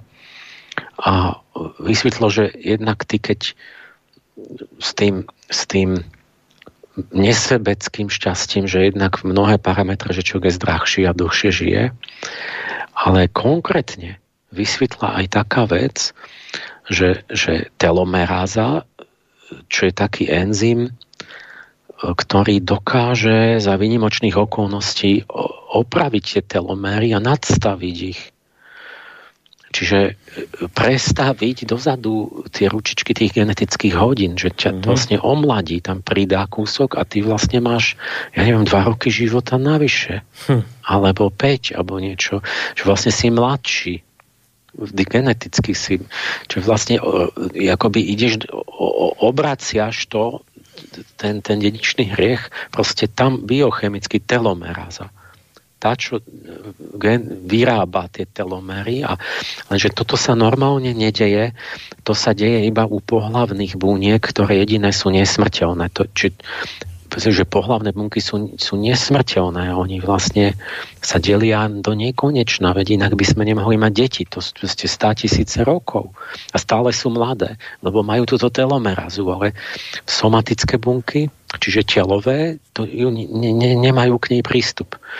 A teraz zistíš, že keď ty vlastne robíš niečo, čo sa podobá na kresťanstvo, a ja si myslím, že to je podstata kresťanstva, takže zrazu nastáva ten proces, že to, čo takto ten, ten strom života je kde? No to strom života je ten prúd toho nekonečného života, že sa môžeme rozmnožovať, že tie, tie pohlavné bunky sú prúd, ktorý ide cez už, už 100 tisíce rokov od tvojich predkov a pôjde do tvojich právnukov. Lebo mhm. však fyzicky idú bunky a z nich vzniknú ďalšie tela a oni budú mať ďalšie pohľavné bunky a z nich ďalší právnúci a právnúci a, a stále sú mladé, však tie by museli zostarnúť a už by ti sa narodilo staré dieťa, mm-hmm. ktoré by už umrelo hneď po narodení, lebo už by mal neviem aký počet delení, ale, ale tam je to tajomstvo toho väčšného života úplne biologicky, fyzicky ako za, skryté hm. a súvisí s tou telomerazou, len, len Čiže ten strom života existuje. Lebo by, by nemohol pokračovať život, ale ten prúd sa zúžil iba na to pohlavné pokračovanie rodu ale nie teba individuálne, Hej. tvoje telo mm-hmm. starne a ty nemáš prístup k tej tel- telomeraze, čiže k tomu stromu života, ty sa nevieš omladiť. Takže deti budú a oni budú mať deti, len ty tu nebudeš. Mm-hmm. Individu, individuum v tom, tomto tele s tvojou pamäťou. A teraz zrazu, keď robíš, na, že príjmeš toho Krista vnútorne, tak zrazu sa deje čudná vec, že tá za ťa začne omladzovať. Čiže my máme, ja vedecky pod mikroskopom vidím Pavlové slova hm. svätého Pavla z Biblie. Hm No a to, že no dobre, tak okolko sa omladíš, není to ve- vzkriesenie na väčší život, že tu budeš už milión rokov, ale, ale sa omladíš od 10-15 rokov, alebo koľko. Čo nie je na zahodenie, ale, ale, ale takže nie je to vzkriesenie, ale, ale v princípe je to tá sila, ktorá kedysi e, robila to, že nestarlo sa vôbec a mohol si žiť aj 100 tisíc rokov. Vieš čo, teda by ti teraz pán nejaký skeptik, že no tak Emil, musíme sa pozrieť na štatistiky, či kresťania žijú naozaj dlhšie ako ateisti. Ja som vždy za štatistiku, pre, treba dáta, keď majú, tak idem, ideme spolu robiť výskum so skeptikmi. No ale aby bol validný a tak, tak musíš riešiť potom aj zložitejšie veci, napríklad, že či kresťania majú vôbec niečo s Kristom a či majú naozaj ten obrad tých hodnot a tak ďalej. No ale veď to, čo ja som povedal, to sú výsledky hotových štúdií, že oni teda nemohli to brať formálne, že kto je člen cirkvi, ale museli urobiť tie, tie, tie osobnostné analýzy, že kto mm. naozaj má aké postoje mm. hodnotové v živote. Mm. No a to skorelovali s tými genetickými procesmi, no a to im vyšlo toto. Čiže to už je urobené. Hej. No, taký aj, aj prieskum, výskum bol robený, ale si to teraz celkom ne, ne, nespomeniem. Uh, no, ne, než nejdem s tým začínať, lebo nevedel by som to, lebo si to celkom presne nepamätám, ale výsledok bol taký, že zistili niekoľké generácie vedcov, že naozaj ľudia, ktorí žijú usporiadaný život, láskavý a majú radi svojich blízkych a tak, že naozaj dokázateľne žijú dlhší a zdravší život. A to bola nejaká uh, TEDxová štú, prednáška, nejakej štúdie dlhodobej, to neviem koľko generácií vedcov sa na tom vystriedalo a takýto bol výsledok, alebo teda aktuálny výsledok zistujú po, neviem, začali s tým výskumom ešte niekedy za druhej svetovej vojny. Teraz uh, takéto niečo zistili, majú to ako keby štatisticky dokázané, že naozaj bez ohľadu na to, z akého človek vyšiel prostredia, sociálneho, kultúrneho a neviem čo, že naozaj dokázateľne vidíme na dátach, že ľudia, ktorí si pestujú medziludské vzťahy, majú dobré vzťahy a to všetko ostatné mm, nádosobné veci, že, e, že naozaj dokázateľne vidíme z tých dát, že žijú dlhšie a zdravšie. Takáto nejaká štúdia bola tiež robená. No, veď to je jasná vec, ale ako... No, inak, akože keď máte také nie, že ty, Boris, ale však aj nejakí posluchači, keď takto sa trošku tým hlbšie zaoberáte, tak my kľudne a niekedy mi posluchači pošlú nejaký odkaz na takéto veci. A ja ti to pošlu, to ti som... pohľadám to video. No, to, je veľmi, no, to je veľmi pútavé, lebo... Aj TED, TED, no video, no. Áno, to bol... články nejaké, tak... Ja nie, niekedy to Tu čítam zahodím, teraz, že nemám na to čas, som ale... dostal pomôcku, že to bol výskum Roberta potom. Že to bol výskum Roberta Waldingera, ale to asi nebude ono, lebo toto bol nejaký... No, to, je, ja... to sú generácie vedcov už za tým veľké. Ale či možno ten pán to no, práve prednášal. Ja Waldingera neviem. som videl a on, on lebo on, ak si to nemýlim, on bol, tuším, ak si to nepletiem, tak bol, tuším, jeden z vedúcich toho projektu tých, tých vývoja v dospelosti. To je, a to je ten, čo ja som už chválil túto v, v Ariadninej niti, som o tom rozprával. A ten TED, tuším, končil tým, že, že šťastie rovná sa láska a bodka. Tak také niečo povedal, že mm. v tých vzťahoch je, je hlavne akoby ten Hej, to, a možno, že hovoríme o tom istom. No dobre, nič. Dobre, tak, tak čo, tak e, toľko k tejto ešte ten... dobre, e, taká perlička teda, že dokázal si vzkriesenie tak trošku. Dobre. A, a teda čo? Máme tam, akú tam máme teda ďalšiu? A teraz príde taká kapitolka, ktorú by som asi venoval sa jej uh, tak poriadnejšie. Skila a Charybda je nazvaná. Um, lebo tá je veľmi ako aj praktická, obrazná, zaujímavá a, a má to také polohy, že to by sme si mohli osvojiť, to vidieť proste okolo nás. A súvisí to ešte s tými slnečnými hrdinami. Je tam ten motív, som naznačil, že striedmosť, rovnováha je, je ten hlavný, tá cnosť e, slnka a tí hrdinovia majú rôznym spôsobom, ale v tých greckých mýtoch aj Argonauti, čo bola tá vzorná skupina tých slnečných hrdinov, ale aj Odysseus a aj ešte aj, aj Aeneas, takíto tí veľkí hrdinovia museli preplávať medzi Skylou a Charybdou. A čo boli dve príšery, kde išlo o to preplávať presne v strede tak, čo bolo o vlások, že ste nepadli do, do spárov ani jednej, ani druhej, ani naľavo, ani napravo. A tá kde to mám? Že keď začnem nimi, tak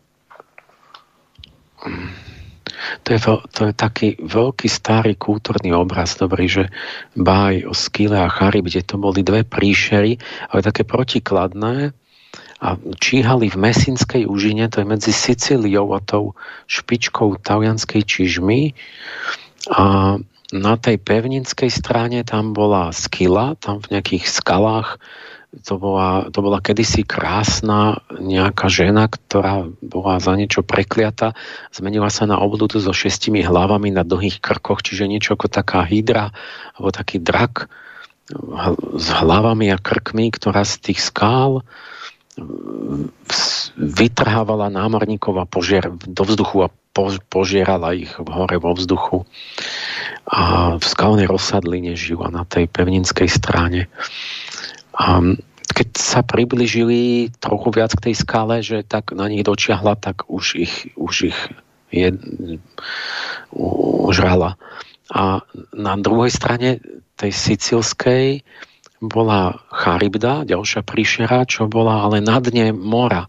A odtiaľ z, z dola vytvárala nejaký obrovský vír, trikrát za deň chrlila vodu a vznikol taký vír, že keď si trošku išiel viac na tú stranu, tak si sa dostal s loďou do toho víru a už si nevedel vyveslovať, už ťa to tam vťahlo a ona ťa stiahla ku dnu, kde, kde, kde, kde neviem čo, proste tam na dne ťa asi pohotila nejako a, a ten, ten slnečný hrdina pozná presný stred a ako tí argonauti, že oni presne preplávali, ale každý, kto to nebol slnečný hrdina, tak sa buď slákol jednej a do druhej a padol vždy tej druhej.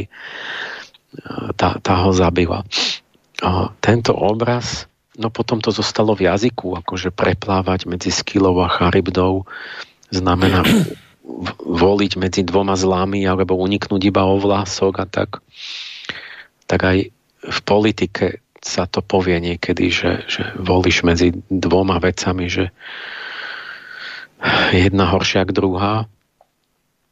A jak to bolo tam naozaj? Akože fyzicky to bolo tak nejak, že na tej jednej strane boli skal, skaly a fatamorgány sa robili. Takže niečo tam bolo, že si stroskotal. A na druhej strane bol vír, lebo tam sa nejako v tej úžine sa pri prílive odlive sa prelievajú obrovské masy, ktoré sa tam zrýchlia, vznikajú tam víry. A akorát, že to je dvakrát za deň ten vír, lebo, lebo príliv trvá odliv 6 hodín, 12 hodín a tak, čiže alebo mhm. to súvisí s obehom mesiaca. A, čiže do, do báje sa dostala chybička, čo sa týka čísla čo, čo není pre nich také podstatné. O, takže je tam ten prírodný ako základ, že tam naozaj to bol problém pre tých námorníkov. No ale tá syntetická mysl robí to, že ona spojí tie prírodné veci s tými duch, duchovnými skutočnosťami a má to akoby v jednom obraze. A tie nás zaujímajú viac. A že čo to teda je Inak to môže mať in, rôzne vyjadrenia, napríklad v tej báji o Ikarovi, je to isté inak, že ide Dajdalo za Ikaros, urobia si krídla, chcú letieť z toho labyrintu na slobodu. No Dajdalo skúsený a tak uh, varuje toho svojho syna, že aby neletel príliš vysoko, lebo slnko mu roztopí vosk medzi perami a sa mu tie krídla rozpadnú a zrúti sa. Ale ani nie príliš nízko, lebo mu zvohnú krídla, oťažejú, lebo, lebo na tou morskou vodou a stiahne ho zemská ťaž. No a Ikaros mladý, nadšený z toho, že lieta, tak nedal, neodolal, vyletel moc vysoko a spadol. Čiže podlahol luciferskému pokušeniu. A, a to, to, to iným spôsobom, iný obraz vyjadruje to isté. A o čo teda ide, keď ideme do... Sú to dve tendencie proste v ľudskej duši a tým pádom potom aj v spoločnosti a, a inak. A, akoby takí dvaja hlavní, hlavní čerti, ktorí sú protikladní a ktorí zvádzajú človeka z dvoch strán. Steiner sa tomu venoval, Rudolf Steiner najviac, celý život. On to pekne rozvinul stále, tento, tento, lebo on rozvíjal to trinitárne myslenie, trojnosť, čiže on mal Krista a dvoch hlavných čertov, nie jedného. A aj tá jeho hlavná socha reprezentant ľudstva, čo tam stojí v Goetheáne, tak to je ako Kristus medzi Luciferom a Arimanom. Ariman skostnateli v jaskinke dole pod ním, niekde vpravo dole pod nohami, lebo pôsobí správa dole, spredu na človeka a Lucifer vľavo hore vzadu za tým Kristom, odtiaľ mu niečo našepkáva a ten Kristus ako vzor pre človeka ide presne v strede, rovno a hm. akoby vníma aj, čo mu hovorí ten Lucifer, aj ako keby ovláda toho Arimana dole, ale nenechá sa nimi o, ako strhávať, ale, ale ako keby ich teda mal pod kontrolou.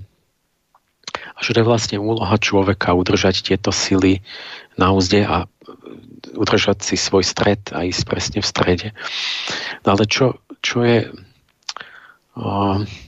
no a tu ja začínam tým, že, že tento obraz tej trojnosti je oveľa prakticky plodnejší a užitočnejší, než to, na čo, na čo sa, sa zredukoval akoby ten kostolný obraz, že, že máme jedného čerta, lebo nastala taká inflácia čertov, že už v, tých, v tom ránom kresťanstve to prestali rozumieť a už nechápali, že existuje veľa druhov tých čertov, mm. ktorí zvádzajú k úplne iným. No ešte to chápali v tom ránom, ale už sa to tak že Satan, Lucifer, že to sú asi mená jedného diabla a že to je vlastne jedno.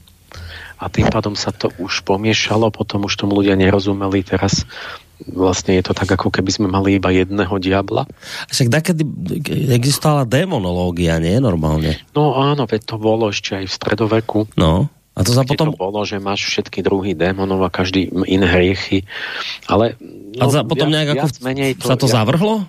V církvi? No, áno, ale veď aj angelológia. Ne, nezavrhlo sa to nikdy, lebo církev nezavrhuje svoje tradície, ale odsunie ich na zaprašenú policu, že to je nepodstatné a že to možno, a kto vie, či to vôbec bola pravda, mm. ale nehovorí, že nie, ale ako sa tým nezaoberá a prestane tomu rozumieť a vlastne ty, keď nerozumieš proste, že nerozoznávaš tých čertov, tak to je, to je také, že ty nemôžeš proti ním bojovať, lebo ty ani nepochopíš.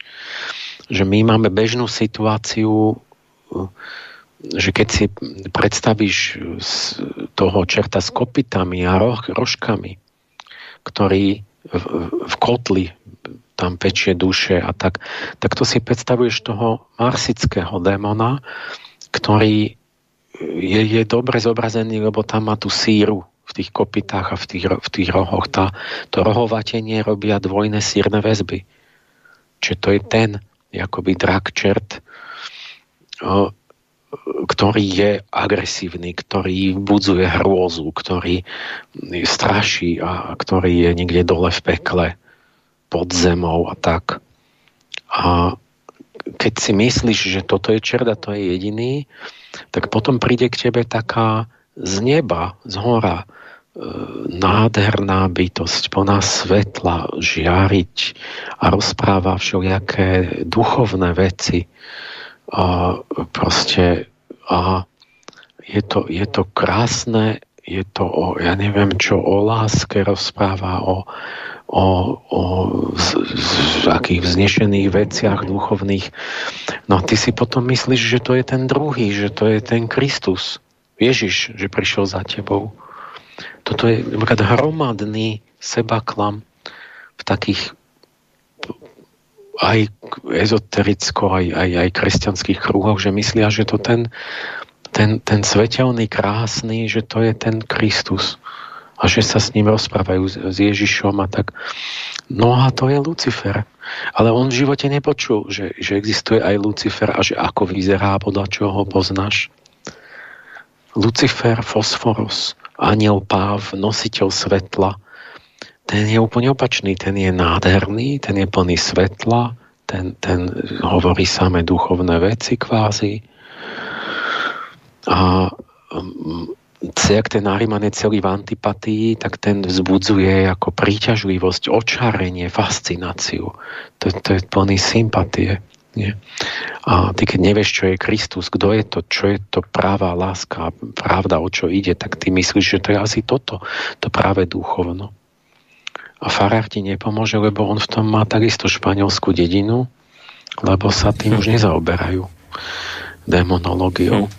No, či on oku, nie, nie, nezbudzuje hrôzu, ale okuzluje a fascinuje a to máš ten v prírode, to, čo ten jeden má kopita a rohy a proste tie agresívne, tvrdé štruktúry, tak ten Lucifer v prírode, keď sa zhmotní, tak on robí tie nádherné vtáčie vejáre ako pávy chvost a tak.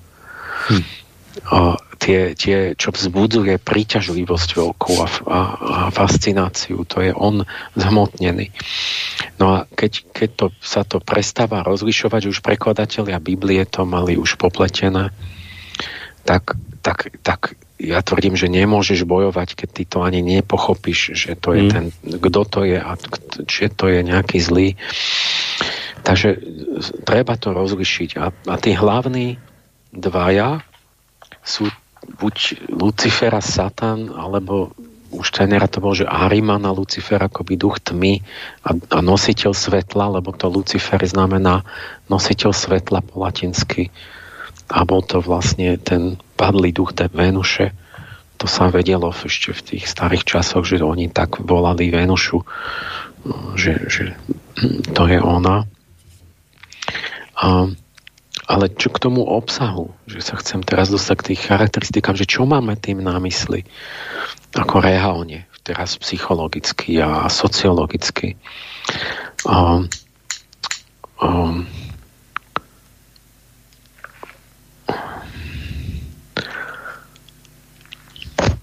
no, to, to sa musí z mnoho strán tak charakterizovať, že um,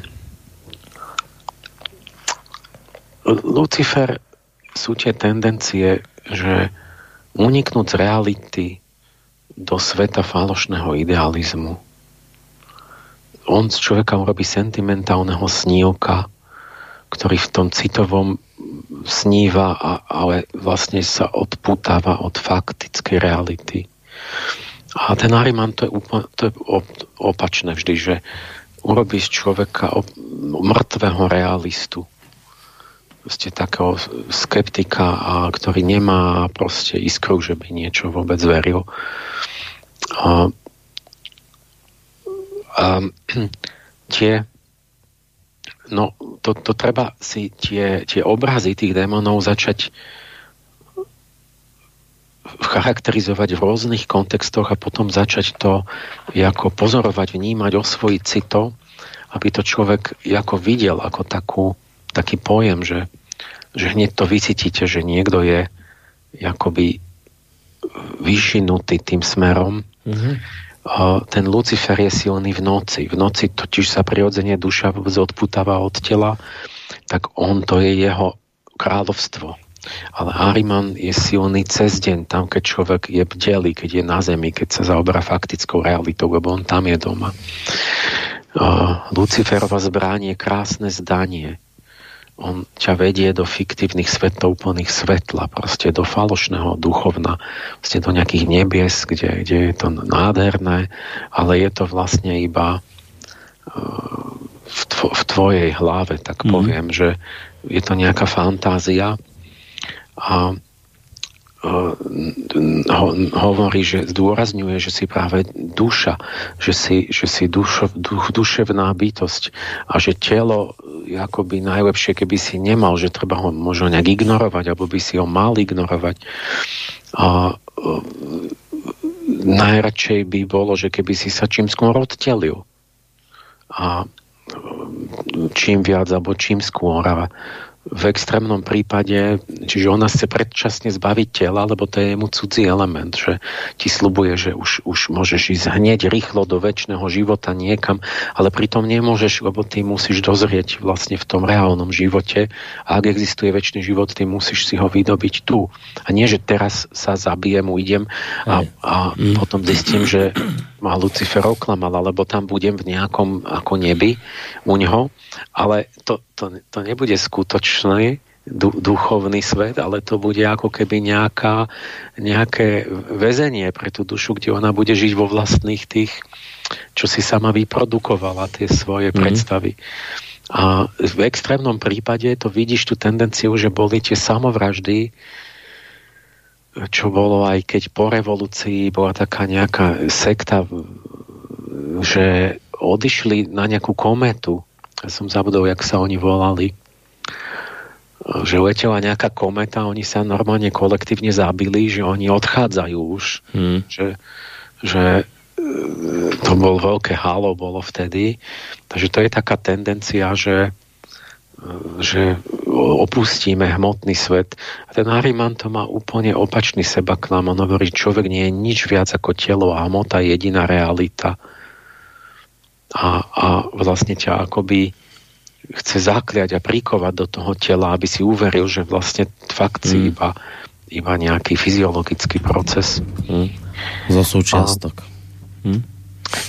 Akoby nejaký fyziologický taký odzrkadlenie že to sú nejaké duševné procesy, ktoré sú vpletené hlboko až do, do prirodzenosti a do tela a môže to vyjadriť tak, že jeden rozpúšťa a druhý kryštalizuje, že ako zhusťuje mm-hmm. a jeden zrieďuje, rozpúšťa také volatilné, že to chceš ako vôňa uniknúť, sa rozptýliť mm. do, do hora a druhý akoby zhutňuje, kryštalizuje, stemňuje. A v, v tele sú takéto sily, ktoré akoby súvisia s tými procesmi duševnými, um, ktoré sú niečo ako oheň a popol, alebo niečo ako uh, zápal a, miner, a, a mineralizácia, ko, ko, kostnatenie ako protiklady fyziologické, mm-hmm. ktoré súvisia aj s tým duševným, že keď niekto je taký ten nadšený typ, tak, tak má skôr zápalové procesy a keď niekto bude úplne taký ten chladný typ, tak mu hrozí povedzme nejaké kamene, že sa mu budú tvoriť. Mm-hmm. A, a teraz môže sa bože aj takú otázku, že čiže zápa- takto, keď máš a, a zdravie je vlastne v tej rovnováhe keď to celé dáme na biologickú rovinu, že zdravie je rovnováha princípov, tak tak bolo definované aj u Hipokrata, aj, u, aj v Číne, aj, aj v, v Indii. Čiže potrebuješ obidva procesy, že potrebuješ aj tie, tie ohnivé procesy v tele, lebo čem, trávenie, hento, toto. A potrebuješ aj tie, tie kryštalizačné, tie stvrdzujúce, lebo však v zuboch to by neboli dobré zuby, keby si nemal pevnú sklovinu a nemal by si tam ten kryštalizačný proces, alebo v kostiach, keby si mm. mal meké. Mm. A zase, keby si nemal, ja neviem, ten, ten volatilný ohnivý proces, tak by niečo iné ti nefungovalo. Takže zdravý organizmus to má presne v rovnováhe nejakú spoluprácu. No ale keď sa to nezdra, nie, to, tá strata zdravia je, že ty padneš na jednu stranu a začneš mať zápal, pretože prevažia tie ohnivé procesy, alebo začneš mať sklerózu, lebo prevažia tie, tie materiálne procesy. A vtedy máš problém, že si padol akoby na jednu stranu, ale keď to takto vezmeš, tak sa môžeš aj pýtať, že či vlastne sú to zlé bytosti tí dvaja, alebo či sú to proste prírodzené procesy, a zlo je to, že keď ty ako keby ich neudržíš a mhm. padneš mm-hmm. na jednu stranu, že vlastne to ty urobíš to zlo, alebo oni. Lebo si to vnútorne prežívaš tak, že ako by oni dvaja stále ťa pokúšali, že poď ku mne, poď ku mne, ale oni možno, ja neviem, tak, no to, to sú také filozofické, že či to sú inteligencie, ktoré, lebo tak to vyzerá, že sú aj prefíkaní a ťa chcú dostať na svoju stranu. Ale možno je to aj tak, že vlastne je to jednoducho na nás, že my musíme vedieť, že aby sme udržali tú rovnováhu a že, že, tie, že sú to procesy, ktoré sú potrebné. Že, že to nie je tak, že ty ho môžeš úplne vyhnať, že nech ide preč, že ja, ja neviem, že niekto je taký zbožný kresťan, že ja Lucifera, že ja vôbec, že ja u nich ide úplne preč. Ja, ale však by ti prestala fungovať nervová sústava, keby, keby ne, nepôsobil u teba. Že ty, to by ho vlastne nenapadlo, že, hm. že, že čiže ty, my máme toho Lucifera aj toho Arimana ako keby to sú nejaké tendencie duševné, ktoré, ktoré nemôžeš dať úplne preč, lebo to je, oni aj aj telo budujú, že, že fungujú rôzne tie protikladné akoby procesy, že to má nejaký zmysel, ale ten, ten človek musí ako keby vládnuť tým silám a nie im podľahnúť a musí nájsť ako ten slnečný hrdina ten stred. A tým sa vyvíja, že ako keby hľadá tú sebevládu. A No, chcem ich ďalej charakterizovať. Počkaj, že tu mám luciferské bytosti sú vpletené do každého tvorivého vnúknutia a arimanské do finálnej realizácie. Toto sú už také pozorovania, že z Arimana za, začína bav, čísla, fakty, veda a tak, mm-hmm. faktické, tvrdé, mm-hmm. počítateľné. A chce konkretizovať. A Lucifer na pôdu v umení, e, kde, kde proste máš také syntetické, také citové, také uh, atmosféra.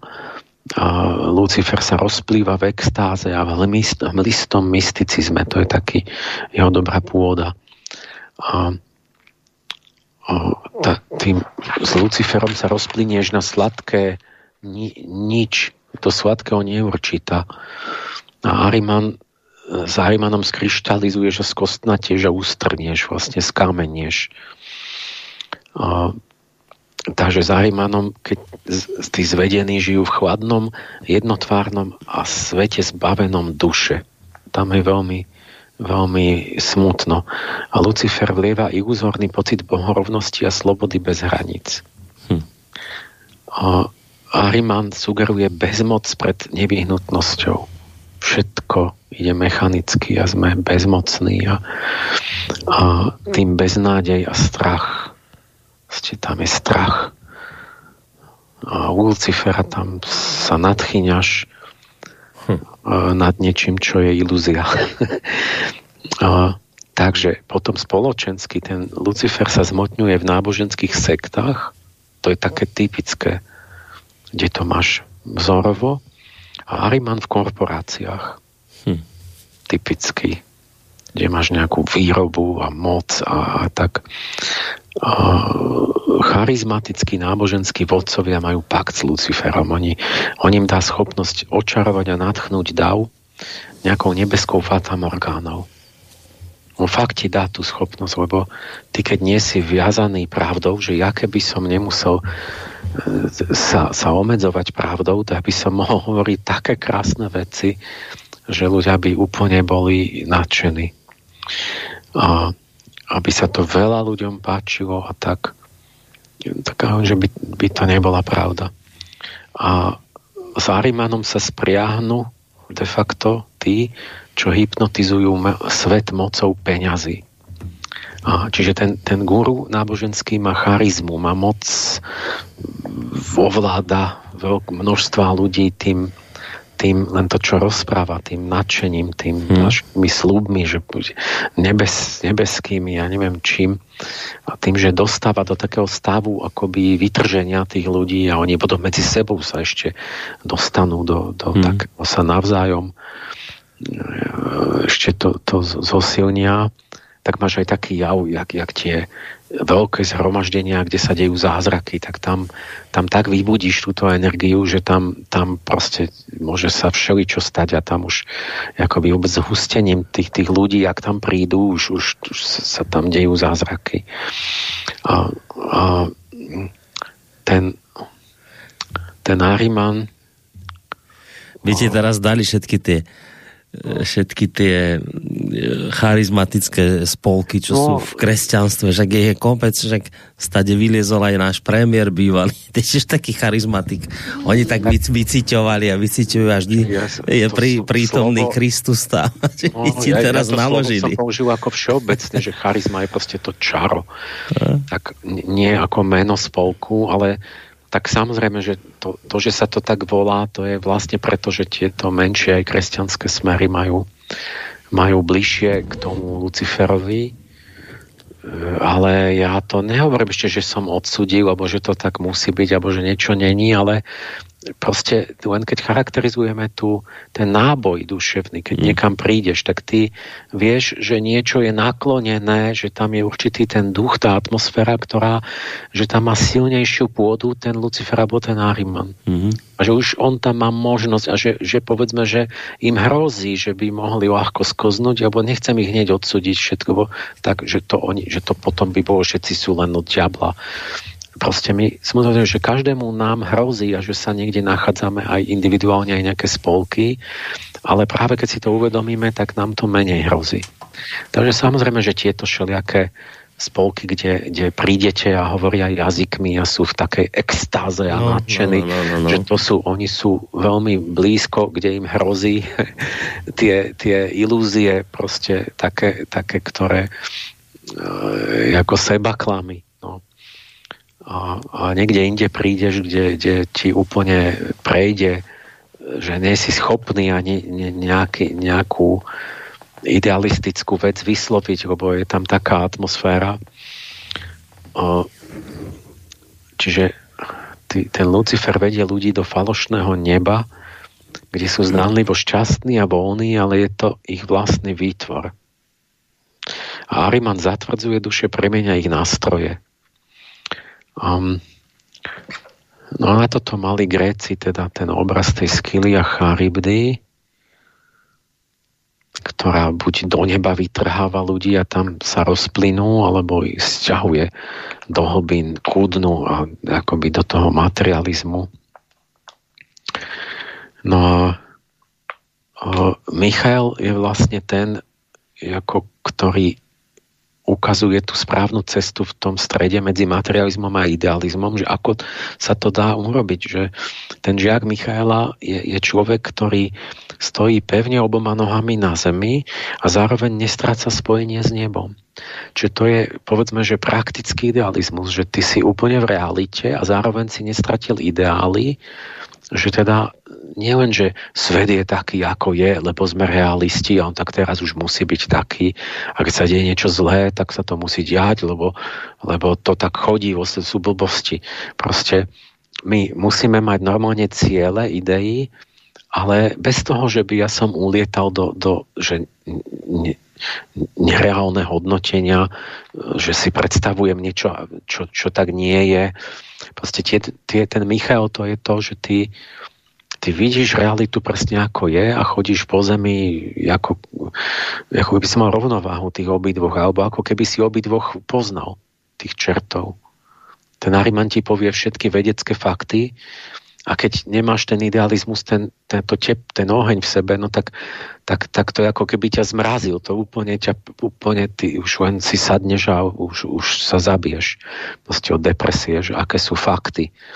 A ten Lucifer, ten ti povie všelijaké ideály, ale on, on ako keby chcel preskočiť vôbec tú realitu, tej realizácie, že k tomu treba nejak dospieť on chce, aby namiesto toho uskutočnenia tu na Zemi, že aby si sa zabil a niekde sníval proste v nejakej uh, astrálnej dimenzii o tých ideáloch, ale uh, si ich neurobil vlastne.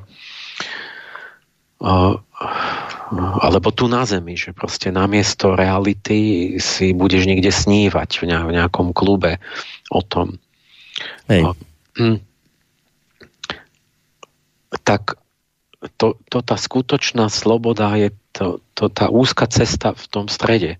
A v, to, v tom nás vedie Michal. Vlastne to je to, to slnečné, kde ani neotročíš svetu, ale ani sa nesnažíš pred ním uniknúť. A to znamená, že ho musíš zvládnuť. Zvládnuť tu, tie výzvy a, a premeniť zem. Nie uniknúť zo zeme, alebo podľahnuť tomu tlaku že to, toho vonkajšieho sveta, ale, ale zostať tu a premeniť zem zvnútra. Ale to, to je to, čo aj, o čom je kresťanstvo, že Kristus ne, nebol ešte ešte v buddhizme to máš tak, že, že, že aj nie odchádzame tu proste tu, tu v tom hmotnom to, že ideme niekam a už v tom zoroastrizme alebo kresťanstve to máš tak, že on sa akoby vôbec tá myšlienka tej inkarnácie, že, on, že božstvo zostúpilo na zem, aby premenilo zem na novú zem. Nie, že poďte so mnou preč zo zeme, lebo tuto je to zlé.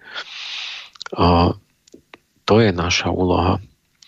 A Vivekananda, čo bol kedysi môj obľúbený učiteľ, žiak Rama Krišnu, som bol taký v puberte, tiež to použil a hovoril, že budúcnosť Indie by mala byť taká, že je potrebné vyhnúť sa skyle starých povier a charybte západného modernizmu.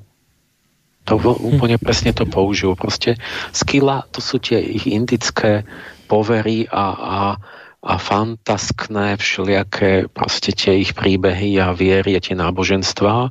Takže takto India sa nikam nedostane, keď bude stále v tomto sa plantať.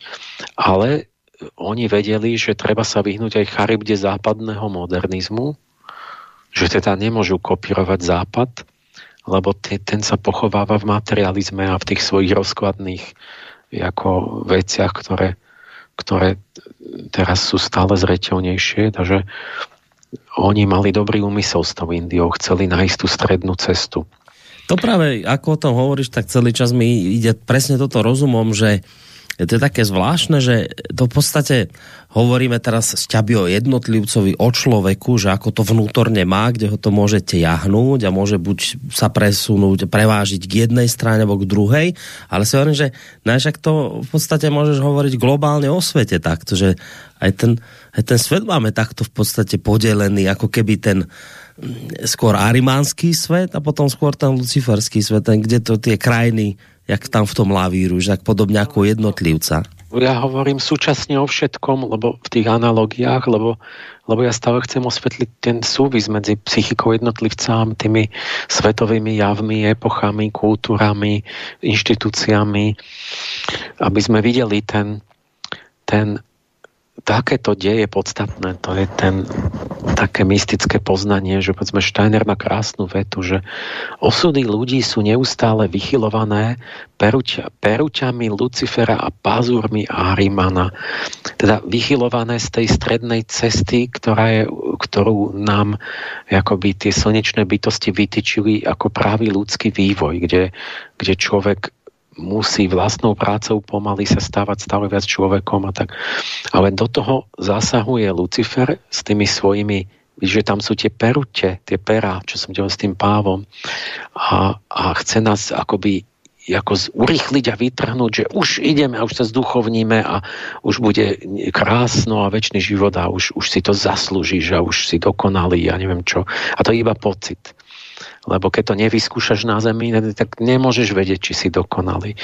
A, a ten Nariman tými pazurmi, tou, tou, tou tvrdosťou, že strhnúť na zem a, a vlastne to sú dvaja pokušitelia, ktorí chcú opačným smerom odviezť ľudstvo spreč z tej pravej cesty, a, ale to vedie do slepých uličiek obidve.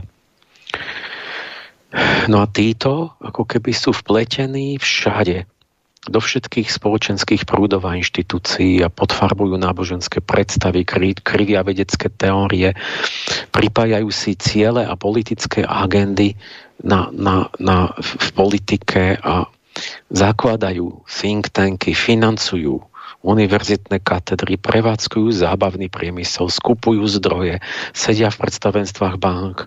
Takto si to musíme predstavovať, že čerti majú svojich ľudí všade, ktorí môžu o tom vedieť, ale väčšinou ani nemusia o tom vedieť. Nemusia to tak uvedomovať, že ja slúžim čertovi, ale on slúži proste, lebo, lebo skrze nejaké svoje osobné psychické zištné procesy je akoby zahačknutý, či by to povedal heknutý, by povedal ten Harari, že tými nejakou, nejakou takouto inteligenciou, ktorá, ktorá má svoje ciele, ho používa. Takže všade oni budujú si svoje bašty pešiakov, to je ten obraz, že my žijeme vo vojne. Vo vojne, kde duchovné bytosti vedú vojnu skrze ľudí. To je, to je starý obraz v zoroastrizme, že vlastne ten Ariman a ten, tie rôzne bytosti, že oni vedú odveku vojnu, ktorá začala dávno pred človekom. Ale človek sa tu je daný, že on rozhodne, že kde tie, tie obrovské sily, si pamätám rozpráv, to z takej rozprávky, že sily dobrá a zlá sú obrov, obrov, kozmický, obrov, ale sú v rovnováhe a sú veľké. A sú to potom činy obyčajných smrteľníkov, ktoré rozhodnú o tom, že na ktorú stranu sa pri, naklonia misky váh. čiže je to ako keby na nás, ale my by sme museli to vedome byť v tom že vidieť ten svet tak, že, že čo sa tu naozaj odohráva, že kto s kým bojuje a, a čo, čo to je. A... No však ja už teraz presne si predstavujem, prepáč, že som ti do toho skočil, také, tak, tak si predstavím teraz takých dvoch ľudí, tie, tie opačné póly. Že teraz e, taký človek, ktorý i naozaj cíti, že chce ísť tou duchovnou cestou, však kopec takých ľudí je. A teraz ťa počúva, sa prelakol, vraví, Bože môj, ja teraz sa môžem strátiť na tej ceste. Ja vlastne to, čo som si myslel, že to je, je Ježiš a ma oslovil a niečo podobné, že to môže byť teraz Lucifer, tak ako to ja teraz mám spraviť? Že ja, to ne, ne, ja tomu nechcem podľahnúť, ale že to je strašne ťažké, že a teraz čo je vzdušný zámok, čo je klam, čo je? A teraz na druhej strane môže byť nejaký teraz taký technokrat pre, preľaknutý, ktorý nás počúva a vraví však, ja stojím tými, tými nohami pevne na zemi, no tak som technokrat, som na tie čísla, som na tie štatistiky, som tak ako to, ale zároveň ako nechcem, aby ma ten Nariman tam dole, čo, čo ja teraz akože to, vieš, že teraz sú vylakaní, oba si ich prestrašila jedných aj druhých. Že čo? Či sa až tak, väčšina sa asi nevyláká vôbec. Uh, no, no však, keď keď sa zlákne celkom dobre, lebo hm, nie je to také ťažké, treba začať chcieť, proste ťažké je, že keď niekto nechce o tom počuť a proste mu vyhovujú tie jeho seba klamy, no tak vtedy ani za 100 rokov proste sa nikam nepohne odtiaľ. Ako náhle by už sa akože prvako, že chce s tým niečo robiť, tak, tak určite to postupne ako pochopí a si ujasní tie veci a v nejakej reálnej súvislosti a vlastne už je na ceste, na nejakej lepšej ceste. O, ne, sa nemusí báť, že, že nemá možnosť to rozoznať a čo keď príde niekto, povie mi, že Kristus a čo ja mám robiť, jak to mám vedieť. No tak to je normálne ten celkový akoby vývoj osobný, duchovný, že to človek začne sa v tom orientovať. Ja som tu chcel ďalšie charakteristiky, ešte než si dáme pesničku nejakú, že lebo vo všetku, každému to, to má vzťah napríklad k tej geografii, že z východu Lucifer za, z, zo západu Ariman. Ja som mal tú prvú knižku o duchovnej úlohe Strednej Európy a to bolo o tom, že v strede Európy máme nájsť ten bod rovnováhy a na obálke je ten obrázok, na webe to je, že z, z Ameriky zo zeme vystupuje taký, taký plešatý, silný, ako keby e, postava, to je ten Nariman, že je akoby uviaznutý v zemi a, a z Ázie, ako z východu sa vznáša taká farebná, kvetinová, proste uh, ohnivá postava, ktorá zhorá akoby. A v strede je tá Európa, akoby tá panna Európa, ktorá akoby ukazuje obidvom, že, že, že tam buďte na svojich miestach, že ja, ja hľadám ten stred. Takže to, to je, a prečo, čo, to je najjednoduchšie pochopiť na tom, že zo, na západ stvoril vedu východ náboženstva, že to je, to je až do činnosti nervovej sústavy sa to dá zmerať, že proste sa deje niečo iné u Inda, Číňana, než u Američana, tak Čiže viac aj ten západ ide do vonku, preto tu vedú a východ mal tie introspektívne sklony. A biograficky počas ľudského života Lucifer je silný v mladosti a Ariman v starobe. V mladosti krásna, revolučná, idealistická, nadšená a postupne to prechádza do toho a hrozí jej čo? Že všetko rebeluje a odmetne svet a sa drží svojej subjektivity, mladý človek. No ale potom človek tak nejak sa stáva objektívnejší, pravdivejší, ale sa aj začne vkrádať do, do duši skepsa, rigidita, cynizmus v tých starých rokoch. Až človek môže podľahnúť tomu Arimanovi, že je taký cynik sa z neho stane, alebo No a stred života, tam je to v rovnováhe, tie, tie napoludne, to sú Kristové roky. A tu je taká, také tie vzťahy, zaujímavé, že to, to treba hm, si osvojiť, že pozorovaním, že to, to nemôžete vyšpekulovať, že ako keby aj ten Lucifer bol, Hariman bol Luciferovou karmou, že vlastne vy keď v mladosti niektorí ľudia sa veľmi vychylia do takej toho e, fantastkna a revolucionárstva a potom zistíš, že títo ľudia v druhej polke života sa sami stávajú súčasťou toho arimanského establishmentu mm. a mhm. štátnych funkcií a tak. Tí istí ľudia. Hej. A v tele to máš tak, že keď máš zápal, tak ten sa časom sklerotizuje. Že akoby jeden extrém viedol k tomu druhému extrému počase. To je prvý náznak, že oni nejako sú spojení, napriek tomu, že sú ako protikladní. A tu, tu ma zaujalo veľmi, že hippies, čo bola krásne deti kvetov a tie šaty a všetko hudba, to bola pekná taká vlna, kde, kde Lucifer mal čo povedať do toho, tak oni vedeli to, že toto len mladí prežívajú a preto mali to heslo, že never nikomu po 30 že proste po 30 začnú prechádzať akoby k tomu, že bezpečie, istota, hmm. inštitúcie a že, a že zrádzajú. Hmm.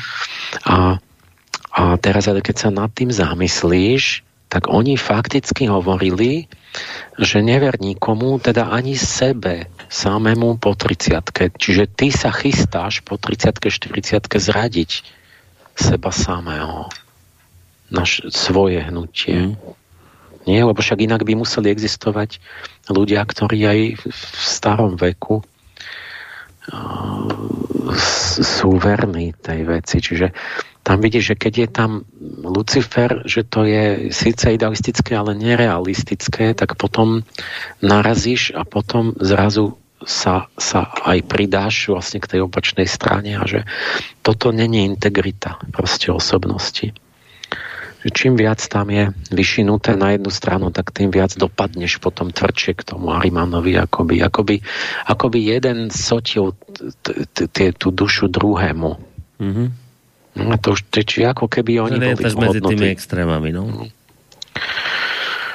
no. a historicky v starých dobách je jasný Lucifer, tie staré, keď vládli náboženstva a mágia a, a, a do minulosti a do budúcnosti smerujeme kam? Do tej technokracie.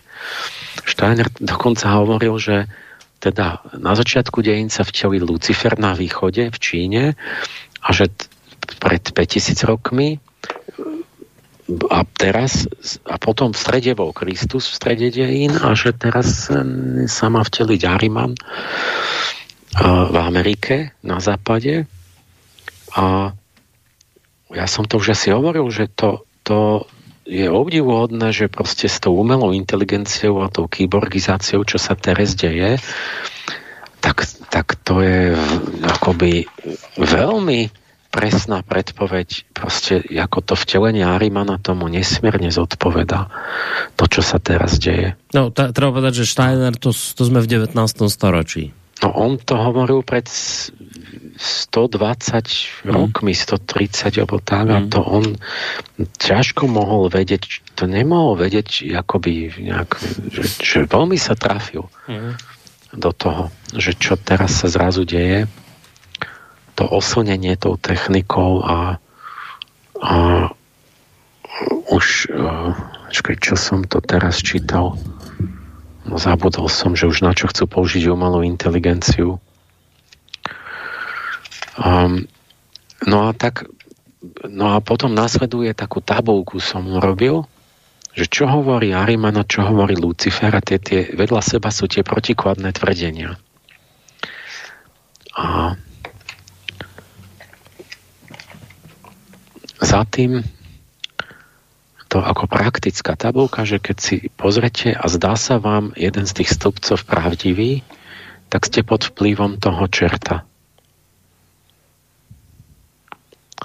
Takže to je taký test, ako mm-hmm. psychologický, že prečítaš si jeden stĺpec, to je blbosť a druhý sme, že aha, však to sa mi páči, však uh-huh. celkom znie dobre. No a no. to znamená, že si pod vplyvom toho čerta.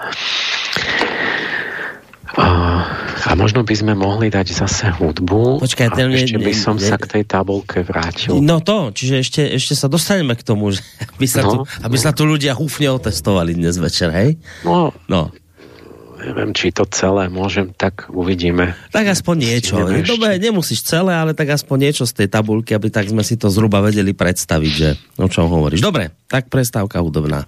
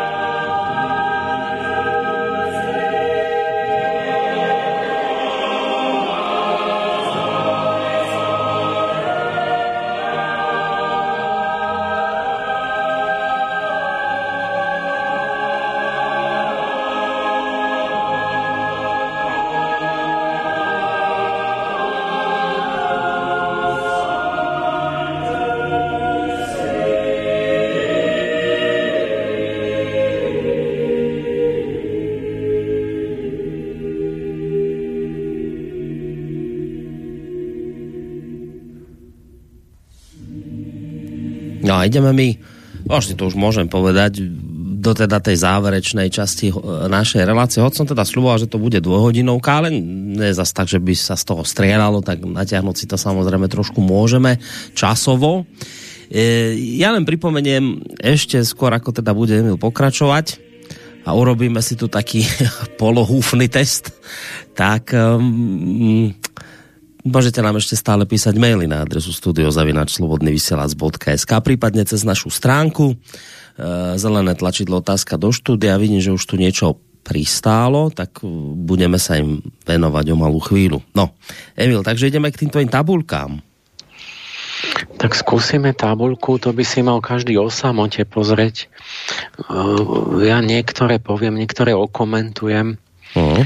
O, že Ariman, skosnatenie, strnulosť, fixácia. A Lucifer to vždy opačné, že rozplynutie, fluidnosť, volatilita. To som hovoril, čo sú akoby dve tendencie, akoby jedna zhutňujúca, druhá rozpušťajúca. Aj duševne, aj, aj fyzicky. Uh, Ariman, bezduchý materializmus, Lucifer, nie je duchovnosť, ale falošná duchovnosť. Hm. Uh, jeden je materialista, takže nemáš žiadnu ideu, takže ty vlastne ani nemôžeš nič zmeniť. A proste, lebo si, lebo, lebo ako keby si hypnotizovaný fyzickým bytím, tak keby ľudia chodili po štyroch, tak by museli všetci behať po štyroch navždy, lebo ty, aby si to zmenil, ty nemôže nič zmeniť vlastne. Alebo na to by si musel mať nejaký cieľ a nejakú ideu. A, a zase na druhej strane tá duchovnosť, to sú tie falošná, no, že proste takú, čo si vymyslíš iba sám. A síca máš pocit, že si duchovný, ale v podstate vlastné pocity subjektívne berú za, za duchovný svet tí ľudia. A, a, alebo majú pocit, že sú dokonalí duchovne, pritom majú plno zlých vlastností, ale, ale on je v stave, kedy kedy ho nezaujíma akože ten faktický svet, ten, ten človek, ktorý tomu Luciferovi prepadne. No, keď má problémy vo svete, no tak v, živote tak, že tí, tí druhí sú zlí. Skepticizmus, pragmatizmus a na druhej strane fanatizmus ideológie. Triezva faktografia veda oproti hmlisté ideály a mystika. No, tá, tá veda ohromné, no ale má nejakú takú slepú škvrnu, že úplne vypadne človek a ľudská duša z toho a všetky rozmery, ktoré robia e, ľudský život zmysluplným.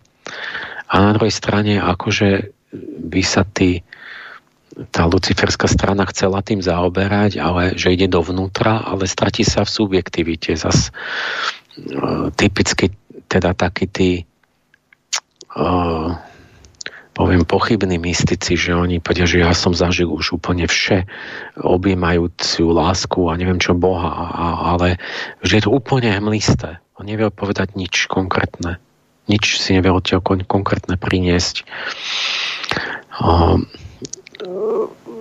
Všetko je také zahamlené, čiže, čiže ne, ne, aj tie ideály, že to sú také nejaké všeobsiahle pocity k pozitívneho nadšenia, No nehovorím vôbec, že, že drogy, to je také, také luciferské, že ayahuasku alebo niečo mať svetelné vízie, farebné, už a nadšený toho. A čo teda?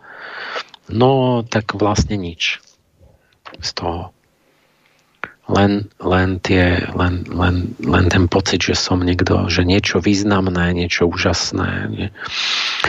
Uh, jeden že všetko kritizuje a popiera, druhý všetko slepo verí. Je taká tendencia, že skepticizmus a potom taký ten, že všetko hneď veríš bez overenia.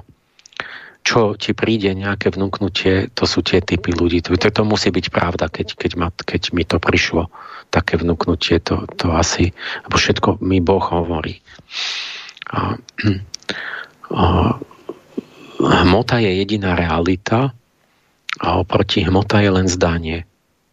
Či jeden tvrdí, že nie je nič iba ako hmota a tým pádom ako popiera ten duchovný rozmer a druhý, že hmota ani neexistuje. O, že vlastne je to ilúzia, to je mája, že vlastne ju nemusíš brať ani vážne a, a, a sa vôbec ani nemusíš zaoberať a že stačí, keď, ja neviem, si pomyslíš a všetko, už, už hmotné problémy nemu zmiznú. Proste bude mať nádor, tak proste to je jedno, ja si pomyslím, že ho nemám a hotovo, nemusím to riešiť. Tento svet je väčší versus koniec sveta je blízko. To je také typické ten, keď je svet iba hmotný, tak je väčší, že taký obraz bol, to bol ten klasický vedecký obraz sveta. A, lebo tá hmota tu je väčšine a sa tu točí. No a Lucifer ten no, hmotu buď len popiera, že vôbec ani neexistuje, alebo je nepodstatná. A keď náhodou existuje, tak, tak už je určite blízko koniec sveta, že všetko zanikne takže už to nemusíš riešiť. takže tie chiliastické hnutia, čo bolo, že také nadšenie a nálada, že už, už, už to príde dnes, zajtra, no najneskôr o týždeň už nás zoberú na oblaku do neba a priletí buď Ježiš, alebo priletia mimozemšťania a na, nastúpime do tých viedevcích tanierov, tak to, toto stále sú e, akoby toto je to luciferské, že že máš pocit blízkosti konca sveta. O, jeden, že človek je len prach, ako bez atómy. A tak keď si Boris, uvedom si, že ty si iba z hluk atómov, to si nám rovní, ako keď, ja neviem, hlina, čo mm. to je v podstate to isté. No. Čiže to, ne, ne, čo nezáleží na usporiadaní tých e, práchových čiastočiek. Čiže ako keby, ako keby človek ani neexistoval. A druhý, že človek je totožný s Bohom, rovno s Bohom. Proste nestačí, že má nejakú duchovnú ako rozmer, ale v tých luciferských učeniach to máš rovno, že my tam vyslovne má, že my sme totožní s tou podstatou vesmíru, so stvor, stvoriteľskou silou, že, že a to, to z toho potom vyplýva, že človek si môže tvoriť svet, že ty vlastne, ako keby sme boli bohovia, ktorí si môžeme snívať a programovať vedomie a objednávame si vo vesmíre a tieto, všetky tieto hnutia, že ja si proste vysu, programujem želania a že všetko sa splní že sa zhmotňujú tie moje želania. Čiže vlastne ja som akoby v strede tej božskej tvorivej reality, že kde, kde všetko je tu len na to, aby sa zhmotňovali moje želania. A toto to, to, to sú reálne, že kde ľudia radi chodia a, a kde sa to učia, ale to, to sú také polopravdy. Oni zažijú niečo, že človek, keď má nejakú myšlienku, že sa ona má tendenciu zmocňovať, ale to neznamená, že ty si môžeš hoci čo želať a keď si budú 20 želať každý opačné, tak čo sa zmocní a, a jak to bude. Vieš, to keď začneš riešiť, tak si uvedomíš, že to sú aj nejaké zákony, že ty keď si želáš, môžeš si, ale keď si želáš zle, tak si robíš pod karmu a budeš mať prekážky a že proste to nie je také priamočiare. Jeden hovorí, že smr- smrťou všetko končí a, a prach si a v prach sa obráti, že druhý, že nesmrteľnosť nielen, že existuje, ale je automatická a bezpracná to je zaručená. To je v podstate najlepšie, keby sa hneď zabil, a, lebo na čo tu budeš? Ideš rovno do nejakej nesmrteľnej ríše svetelnej. E, ako keby život nemá zmysel, ale tam on, on ti nepovie, že ty by si si ju musel vybojovať, že musíš niečím prejsť, že musíš nejako rásť. To je ako, že ty máš automaticky už tú väčšinu dokonalú podstatu a že už, už si nesmrteľný a nemusíš vlastne nič robiť determinizmus e, krát voluntarizmus. Arimancu všetko je predurčené, nemá žiadnu slobodu, a všetko je mechanizmus. A Lucifer, ten, ten voluntarizmus je, že čo si želáš, to sa stane. Že čo chceš, tvoja vôľa sa zmotní. Tvrdá realita sa nedá zmeniť, to je Arimanová veta. Na to sa stále odvoláva. A ako keby sme my neboli súčasťou reality. A Lucifer, že každý si tvorí vlastnú realitu. čo, čo si želáš, to bude a keď chceš iné, tak si, si zmením. Lebo som Boh vlastne. Mm. Všetko je podriadené nevyhnutnosti v súkolesi prírodných zákonov, no to je len inak povedané, a oproti tomu ľubovolné prianie sa uskutoční, neumedzujú nás žiadne hranice. To, čo som v ezoterike stále počúval toto. A vo vede stále bolo, že niečo je nevyhnutné a, a nemôžeš to zmeniť. Moje, tá aplikácia toho, že jeden, moje zdravie závisí od liekov. Vieš, to sme v praktickej rovine. A, a bereš lieky, chodíš, robíš a nerobíš duševne nič. Proste totálny omyl, veľký omyl, veľmi vážny.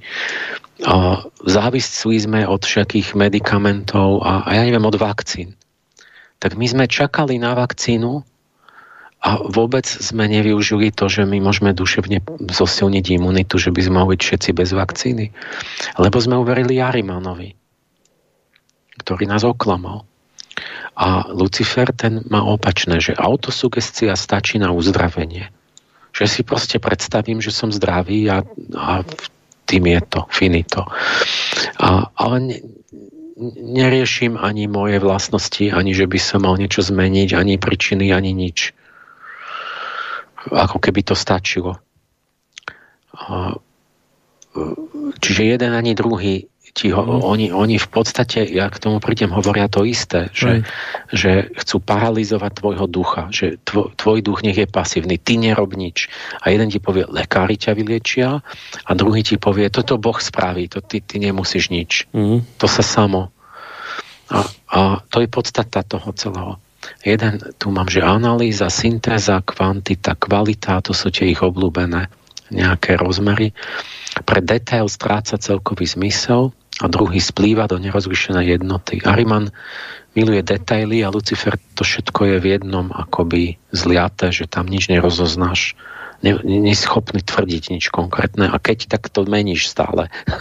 stále sa to mení, je to stále fluidné, stále spremenlivé, stále iné, ako keby tak tí, títo, čo tak sú napojení na tieto sféry, akoby svetelné vnútorné, on, on ti tak ľahko hovorí všetky informácie, ale keď si to zapisuješ, zistíš, že on každú chvíľu hovorí niečo iné, ani si to nepamätá. A hlavne že veľa hovorí stále. Premenlivé neustále. O, pocit osamelosti, oddelenosti u Tvarimana, u Lucifera, všetci sme prepojení v jedno. Čiže u Arimana to, to není, že to, proste to sú samovraždy. Ten západný človek je tak sám, že už ani nemá rodič s deťmi, ani má nič, žiadne vzťahy, že on proste sa zabije. Je bohatý, nechce samožiť.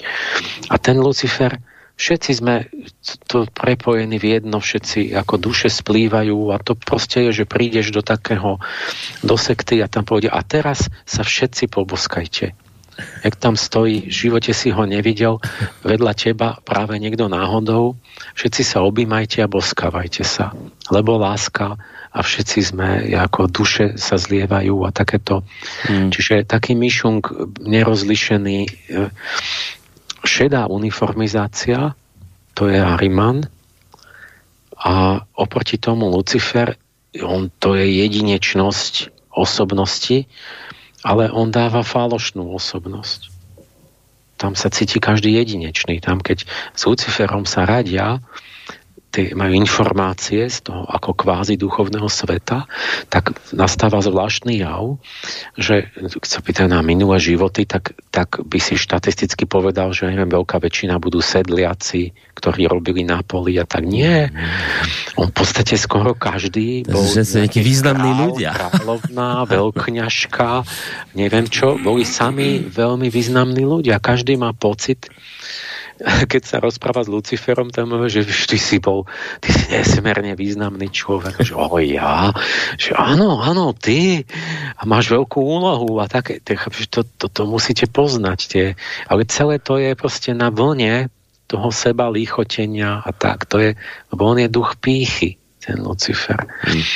Uh, teraz magický rozmer, že Ariman, Lucifer mal mágiu odjak živa tú, tú klasickú rozprávkovú.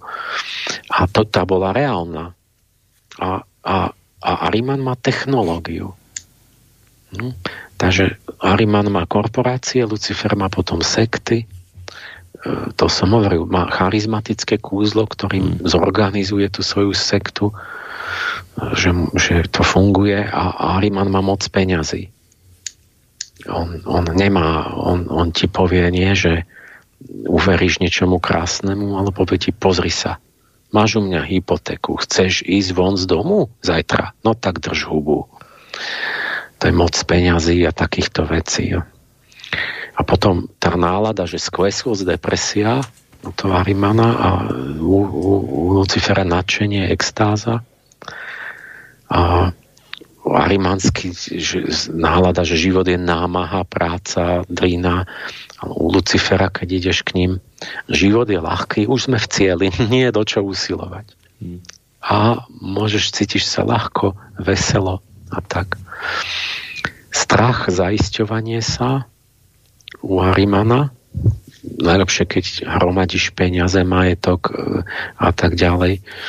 A to je určitá pa- panika, strach. A u Lucifera to vôbec nemusíš, lebo vesmír sa stará, všetko je plán, nemôže sa vlastne ani nič stať chybne a ves, vesmír sa o teba postará, takže si nemusíš byť vôbec starosti, akože to úžasne odľahčí dušu a hodíš to ako na nejaké vyššie síly, že, že oni, oni ťa uh, nenechajú akoby niekde padnúť do jamy. Uh, Arimant sklon má, že riadi sa len rozumom a ten Lucifer, že riadi sa samými vnúknutiami. Ste tie typy, čo povedia, že rozum netreba, že oni ich vnúknutia, že ich vedú vždy neomilne, tak to je čistý Lucifer. Lebo sa riadia tým vnútorným svetlom, ktoré, ktoré ale nerozumejú, že odkiaľ pochádza. Ariman hovorí, že myšlienka je produkt tela. Že to ako bol ten výrok, že ako žočník vyrába žoč, tak mozog produkuje myšlienky. To, keď bol vrcholný materializmus.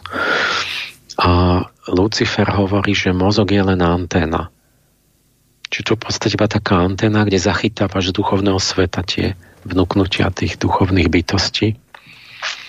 Lebo tak ten luciferský človek funguje, že on v podstate nasleduje tie svoje vnútorné dojmy, ale to je tá podvedomá mysel, ktorú som povedal, že vlastne nerozumie a nemôže ani zodpovedať za to, že kde to, odkiaľ to prichádza, aké to má účely.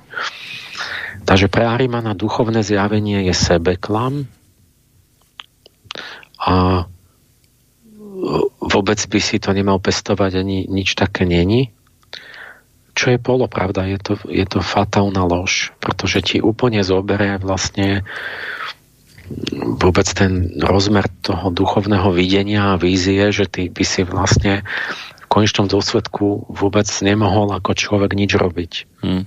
Lebo, ak ti to mám povedať, že, že vlastne človeka človekom urobilo to, že on mal ideu a že niečo, čo nebolo, Chápe, že nie, si zober len takú vec, že ty, keď si čistý arimanský, ako taký skeptický vedec, tak ty zmeráš, čo je a povieš, tak toto je. No dobre, ale má to tak byť, alebo to má byť inak? No tak toto otázka je, ako, to je, ako to je úplne, to je mimo vedy toto. Nie? To je mimo Arimana. Čiže, no, no ale to je tá najdôležitejšia, veď človek urobí, že má ideu, že veci majú byť inak, než sú a napriek tomu, že je vedecky dokázané, že tak sú, a môžeme 100% štatistiku, on povie, nie, my máme víziu, myšlienku, že to má byť inak. Hmm duchovnú a nič neexistuje a potom to sa, bu, sa to uskutoční kvôli tej idei. A ten Ariman ti hovorí, nemáš žiadnu ideu, ako ty, ako že ty máš nejakú víziu duchovnú, lebo že v podstate to je takto, že to je úplná blbosť. No ale ten Lucifer, ten hovorí, že uh, ľubovoľná, ako čo ťa napadne, že to je ono a že rozum je úplne zbytočná prekažka že ty si vôbec nemáš robiť starosti, keď ťa niečo napadne, nejaká vízia, že aby si nejako rozlišoval kvalitu alebo nejako to analyzoval. Takže oni dosť majú dočinenia aj s tými, ako, no, nebudem už o tom, aj s tou pravou ľavou hemisférou. Sa to rôzne tak prekryva. Ale ešte som chcel povedať, ako podstatné, také ešte ďalej to musí viesť je to tam v tej mojej kapitole, že ešte dávam príklady, že typické, že napríklad spor medzi populárnou ezoterikou a skeptickým scientizmom je, to, je úplne typický, že to sú tí arimanci proti Luciferovi. Ale nie je zdravý, ani to sú dva vyšinuté smery vlastne. Dva extrémy, ktoré potom strašne radi sa bijú ale ten Michael tam chýba, že proste mať normálny zdravý idealizmus, kde, kde proste chápeš aj vedu, ale aj ten duchovný rozmer, to, to, to tam chýba. Alebo v Amerike boli obrovské kultúrne vojny, lebo tam to malo podobu toho boja darwinizmu s tými kreacionistami. To, to, to boli veľké súdne spory a, a, a boje a tak. A tiež to sú dva extrémy. Proste darwinisti mali ten arimanský neodarvinizmus, kde všetko je sprostá náhoda a všetko je totálne materiálne a príroda je úplne hlúpy stroj. A kreacionisti mali naivno stvoriteľskú proste predstavu, že, že Boh lúskou prstom a, a všetko sa objavilo len mm. tak. Mm. Akože z minúty na minútu. A že toto majú veriť deti, aby, aby teda sa ne, ne, neznevažovala Biblia a tak. No a tak to samozrejme, to sa ne, nemôžu dohodnúť. To proste sú dva extrémy, ktoré inšpirujú vlastne dvaja čerti. Tam není ten zdravý stred v tom. O, ale napríklad aj no, že tu mám, že tí militantní scientisti upierajú vážnosť všetkému, čo prichádza zvnútra.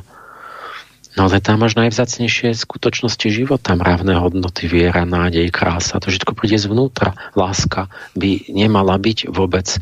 Keď buď som našiel molekulu lásky, tak existuje, alebo keď nie, tak to je kec. Takže, tak, ale on žije podľa toho, ten militantný scientista že povie manželke, že pozri, láska neexistuje, ja molekulu nemáme zatiaľ. Uh, ako, čo, to sa ne, ne, nebude úspešný život veľmi. A že keď to tak si uvedomíš, že zistíš, že jedno aj druhé v podstate nemožné, že tak sa nedá žiť, a aj ani tak nežijú, ale, ale povedzme rozpráva takú ideológiu a nedomyslí to vôbec. Hmm. A teraz ale je tu taká vec, že, že kombinované varianty všelijaké, že to je tak, že tieto, tieto princípy duchovné, že to sa prelína na všetkým možným navzájom a musíš ich poznať ako také, že povedzme každá mladá, začínajúca hocičo, začína luciferským nadšením, treba aj keď to sú počítače Apple. Bo Steve Jobs na začiatku je presne taký typ. A to je počítačová firma, čo je domená Rimana, čísla, úplná. Ale na tom začiatku to musel byť taký Jobs, ktorý má tu estetický nadšenie a neviem, a proste všetky tie jeho rozmery, tam bolo veľa Lucifera. A, a, a aj keď máš náboženskú organizáciu, ktorá je ale tisíc rokov stará, veľká, mocná, ako Vatikán, tak sa arimanizuje a zapletá sa s mocou, bohatstvom, mafiou a takými vecami. Lebo, lebo je v tom, v tom akoby štádiu akoby neskoršieho života. Hmm. Alebo taký nacizmus a komunizmus.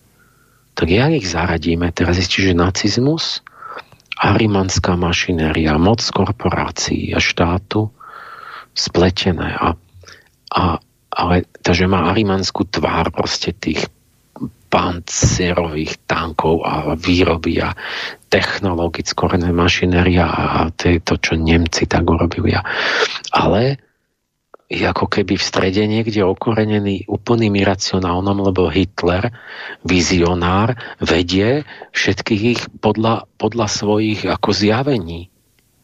Že on má svoje videnia, ktoré prídu úplne akože z ničoho, zo vzduchu a, a povie, a teraz idete na Moskvu. A ja to vidím. A t- proste Hitler bol úplne médium, úplne ako, ako, ako keby sa spojili úplne tie dva póly a v komunizme to máš tiež a t- akoby naopak, že vlastne komunizmus však to bolo, že sme materialisti, realisti a samé také, a že, že náboženstvo sa rušilo a tak. Ale zistíš, že komunizmus bol v podstate pseudonáboženstvom, že to bola nábožensko-revolučno-idealistický zápal, proste za, za, ktorý bol ošatený materialisticky, ale že to v podstate bolo skryté náboženstvo.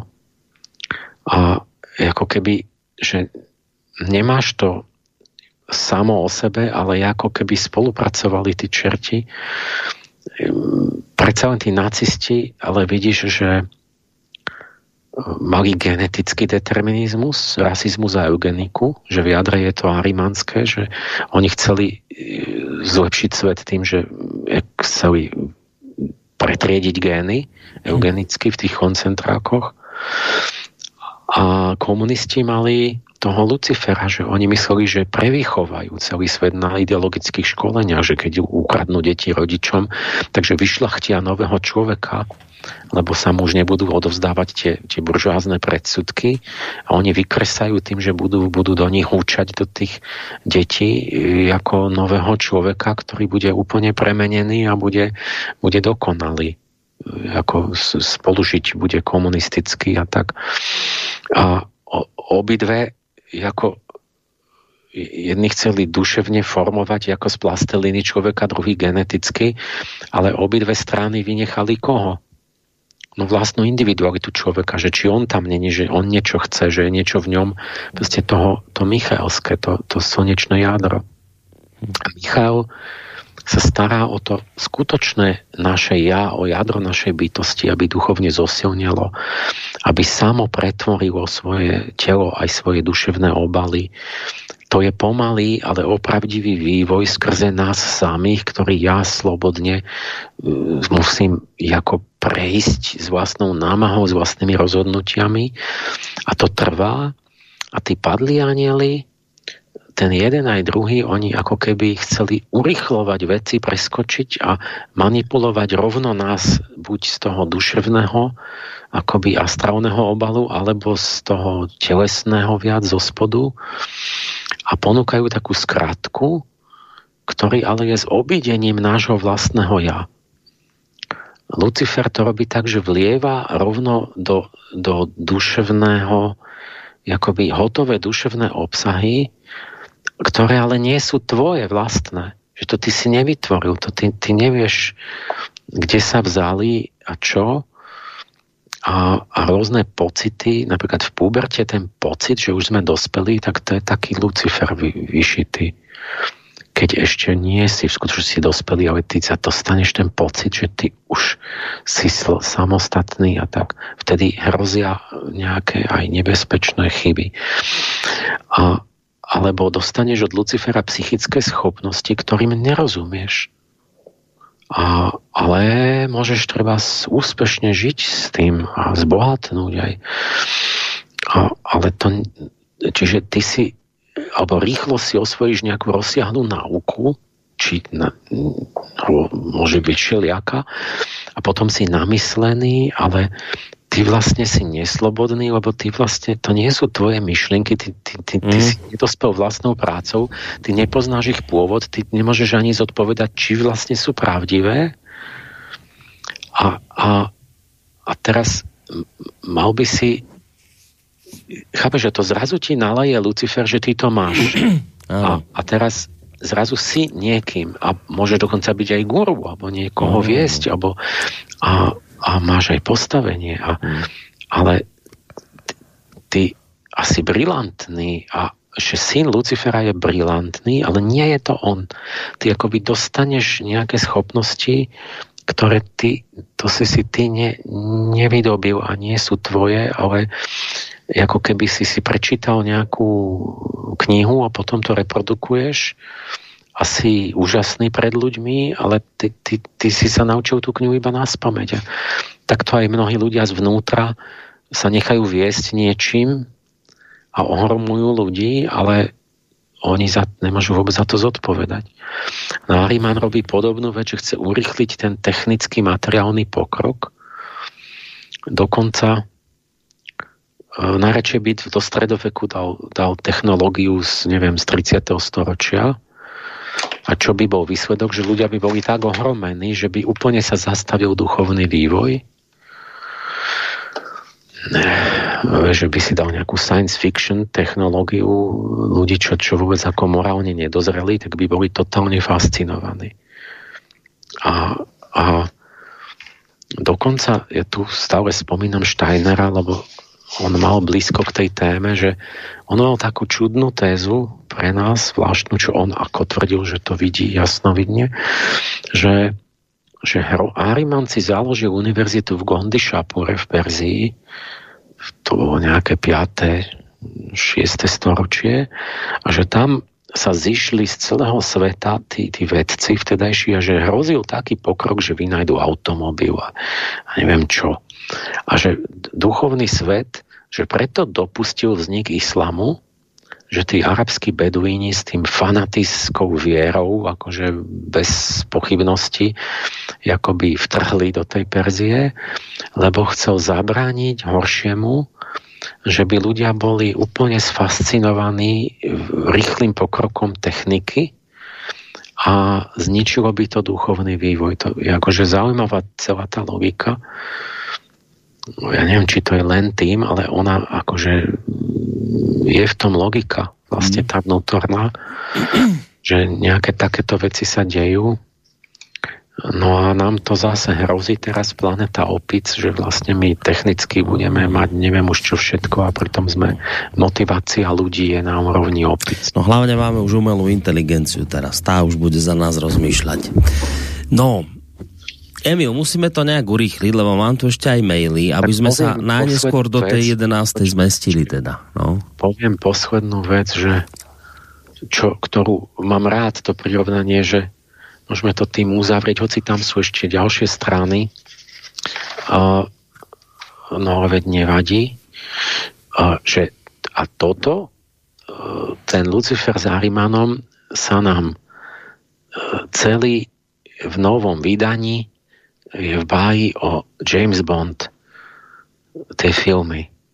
Proste Bondoviek bolo plno a teraz keď sa nad tým zamyslíte, že poznáte už tie dve ako, ako charakter tých bytostí, tak, tak ten, ten Bond, on, on by ako z časti teoreticky mal byť slnečný hrdina, alebo bráni tú britskú de- demokraciu, je agent britskej tajnej služby, čiže ide tam o tú slobodu jednotlivca. To je ako také formálne, že on by to mal byť, no ale keď sa pozrieme ako fakticky na jeho osobnosť, tak zistíme, že jeho príťažlivosť je založená na luciferských črtách, do veľkej miery, lebo je to šarmantný švihák a svetobežník.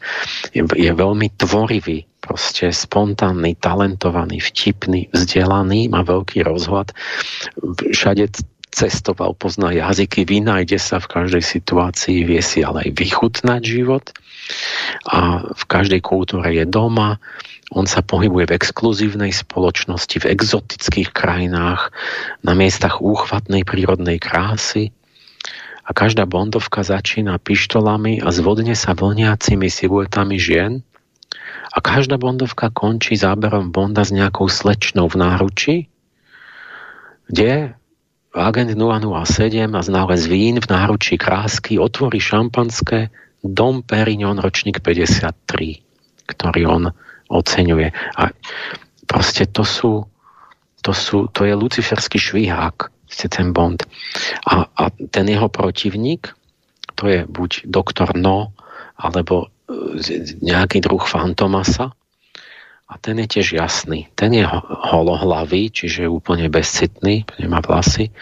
Rozpráva monotónnym hlasom. To je, to je, to všetko sú presné charakteristiky. Intuitívne vlastne literárne vycítené, pohybuje sa strnulo, má telesnú vadu, treba kovovú ruku mal v tom v prvom dieli. Sídli kde pod zemou, na morskom dne, v útrobách sopky, niekde hlboko. A buduje tam, čo tam robí? No tam má on laboratória a rozsiahly vojensko-priemyselný komplex a tam väzní špičkových vedcov a má tam armádu vysoko organizovaných, uniformovaných, podriadených, ktorí všetko vykonávajú organizovane. A cieľom toho Fantomasa je samozrejme svetovláda. Práve má na dosah ruky výrobu superzbranie, ktorou hodla vydierať ľudstvo a má dokonalý plán, všetko tam je zorganizované a do toho mu vbehne ten Lucifer, ten šarmantný revolucionár Bond, urobí tam chaos, všetko vybuchne a tak. To je ako keby moderná vydanie tej starej báje o, o zápase týchto dvoch ako bytostí, ktoré sa stále znova, znova vynorí, pretože to je niekde v povahe človeka. A deje sa to stále. A túto hm, ešte jednu dôležitú vec, že túto končia tie báje a ja idem ďalej v tej kapitole, že tu je vážna vec, že my to máme tak rozdelené, že jeden je proti druhému. Ale v tej skutočnej realite, keď človek už to pozoruje ako naživo, tak zistíme ešte horšiu vec, že vlastne oni zdánlivo bojujú proti sebe, a vytvárajú ten protiklad, ako povedzme napádajú skeptici ezoterikov, alebo že Amerika bojuje proti islamizmu. A potom sa dejú čudné veci, že, že, že bojujeme proti islamizmu, ale najprv sme museli dodať zbrania a kopu peňazí, aby ten islamizmus mohol bojovať proti nám. Tak jak to dokeluje? Veď to je vyšité, tí islamisti to sú tí fanatici ideologickí a Amerika to sú všelijaké korporácie výrobné a takéto tie, tie hmotné získa. A, a oni sa navzájom podporujú a vedú vojnu.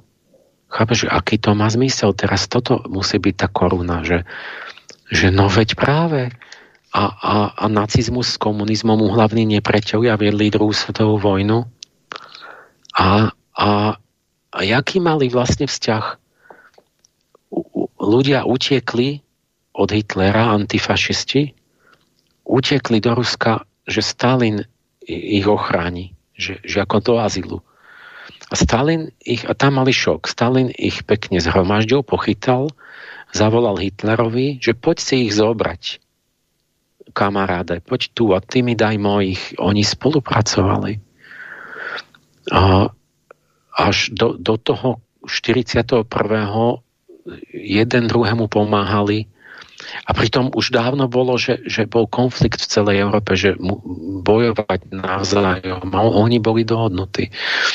A vôbec jeden vďačil druhému za to, že existuje. Pretože Hitler sa zmocnil vlády, keď komunisti vraj podpalili Reichstag, vyhorel parlament nemecký, boli to komunisti. A tak Hitler sa vyšvihol, že musíme teraz začať vážne bojovať proti bolševikom, lebo bude, oni robia prevrat a jedine my fašisti zachránime Nemecko pevnou rukou. A, v, a na druhej strane čo bolo? No Stalin sa vyšvihol taký, tak, taký surovec e, s tou hrozou vládou, no tak on keby nebolo treba zachraňovať Rusko pred nacizmom, že takmer zahynuli všetci, no tak by Stalina nepotrebovali, by tam bol nejaký slušný komunista. A boli ľudia, čo to videli už už dávno pred druhou svetovou vojnou taký Schuma, Kurt Schumacher v 1930 povedal, že nacizmus a komunizmus sa umožňujú, oni nebojujú navzájom, oni sa umožňujú navzájom.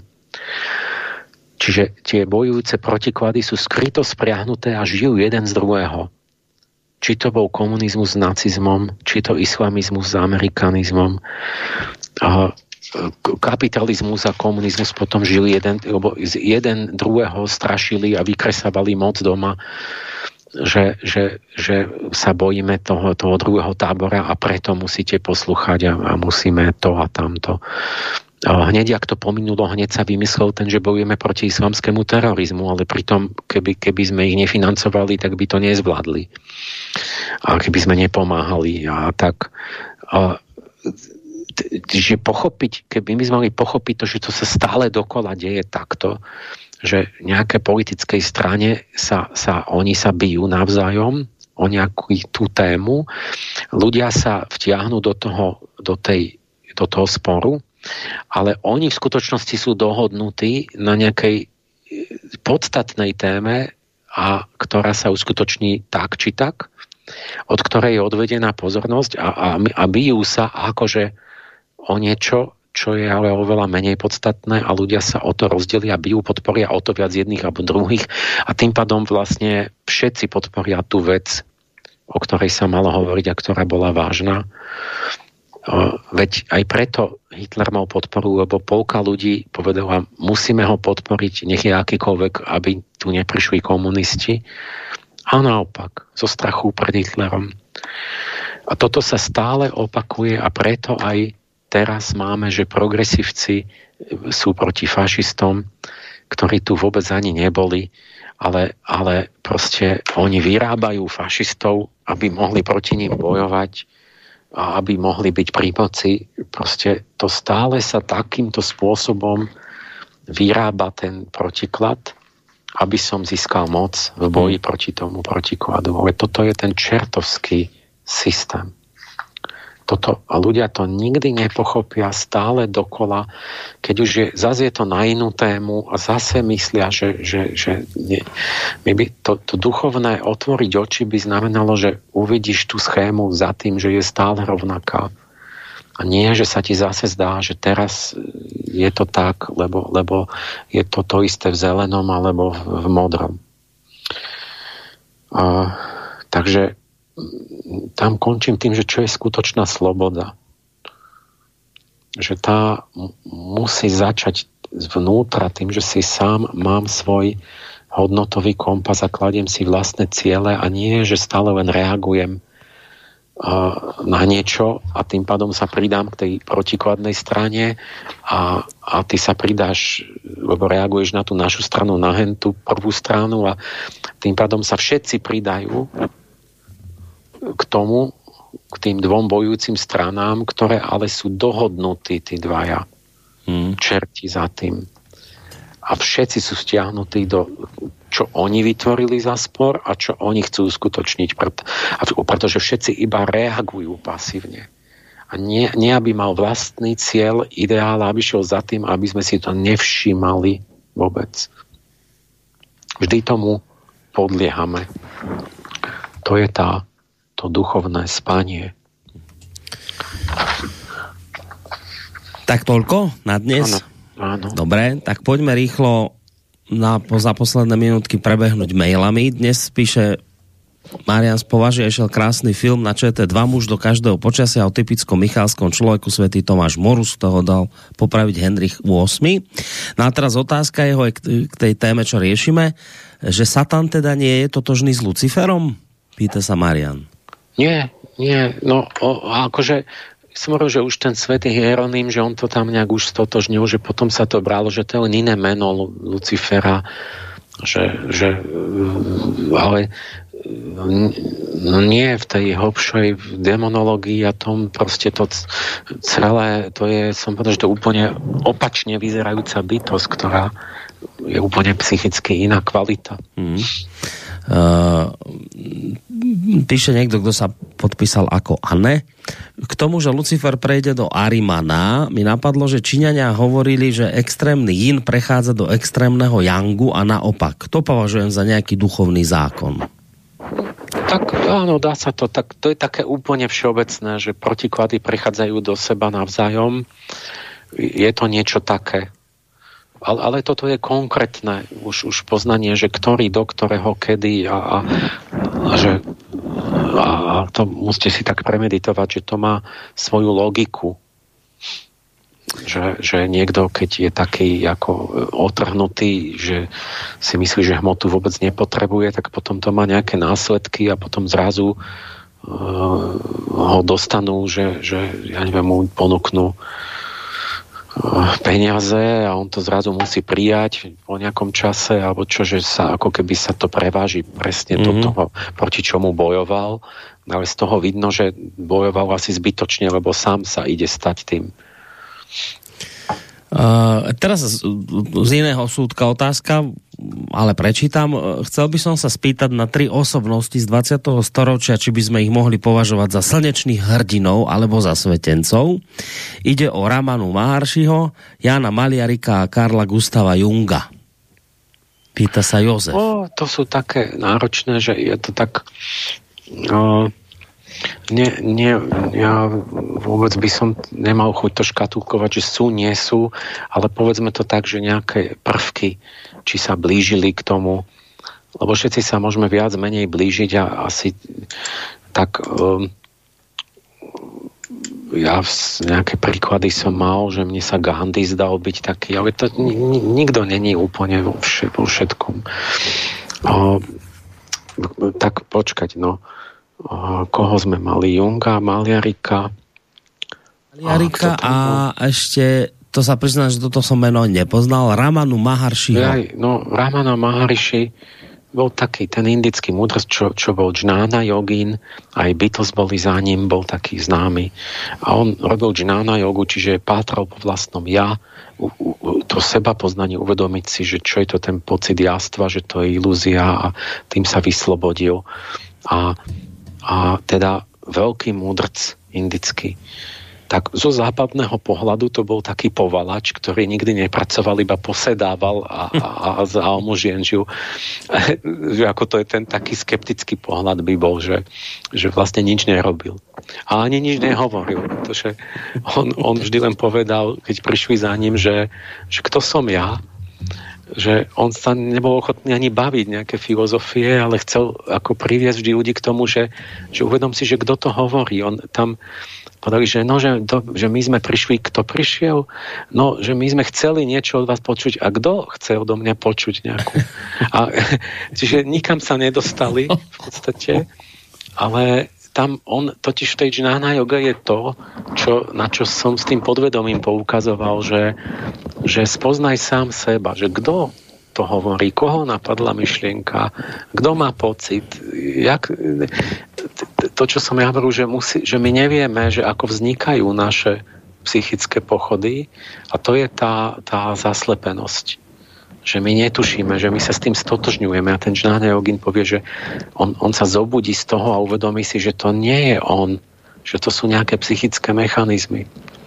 A toto on ako bol reprezentant toho a tak, takže ako keby v princípe mohol byť by slnečný hrdina, ale ja to neviem vyhodnotiť, že nakoľko mm. on to bola taká aura, že mu to pripisovali, že bol až taký osvietený, alebo no a tak povedzme, že to mohlo byť do nejakej miery.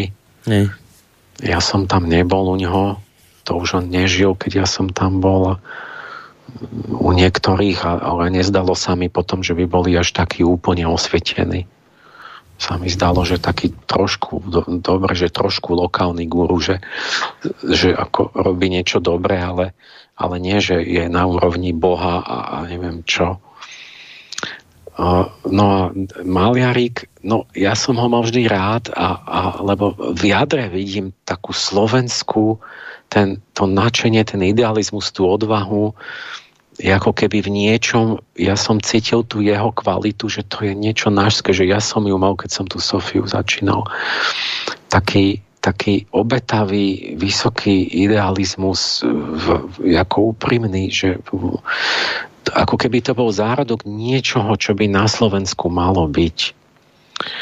Hoci zároveň nie, že by to bolo také vyzreté a dokonale, že by sa on dal dať nejak za vzor vo všetkom, lebo dá sa povedať aj, že to bolo nejaké uh, no, neviem, no čo by som mu mal akože jeho treba treba, my by sme si ho mali viac vedieť o ňom, alebo si ho nejako vážiť, ale s tým, že to ne, že nie, že by bol nejaký úplne dokonalý, ale proste tá, tá čistá, vysoká vôľa tá snaha, to je asi, ja som sa cítil tak, keď som začínal tú Sofiu robiť, že ja som mal takúto maliarikovskú vysokú čistú vôľu, no ale intelektuálne alebo fakticky ja som nemohol ten časopis robiť ako dokonale, alebo nie, to proste bolo nedokonalé. No, ne, ne, nemal som tie jakoby možnosti, skús prostriedky, skúsenosti, ľudí, peniaze, všetko, ja, ste to bol, ale, ale ale tá, z, tej, z tej vôle čistej, nezištnej, z tej sa nakoniec všetko rodí. Čiže to treba tak brať, že, že ono to príde, tá dokonalosť. Lebo v jadre je ten úmysel. to som v tom tak videl, že, že proste takto maliarika vidím, že a, a, a niektoré veci sú úžasné, že on, ako on dali ho do bláznica, lebo chcel byť proti vojne v čase, keď všetci boli nadšení vojnou, to podobne ako teraz.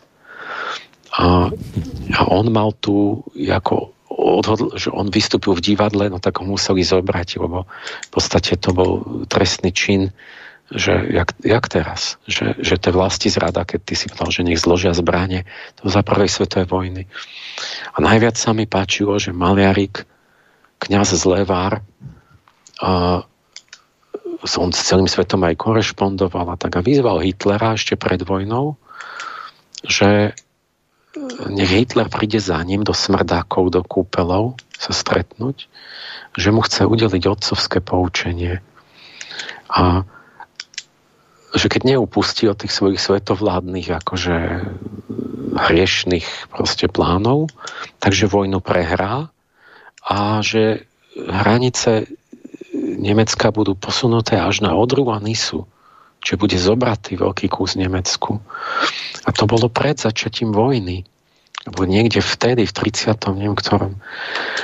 A teraz ty v tom čase každému jasné, že to je blázon. Maliarik to je evidentný blázon. Tak on si myslí, že Hitler má za ním prísť do túto, do nejakých západlých kúpelov a že on vie, že on prehrá vojnu a ešte aj vie, kde budú hranice. A, ale že všetko sa to tak stalo potom. Hitler hmm. neprišiel, čo bola chyba, pre otcovské poučenie, prehral vojnu a tie hranice sú tam.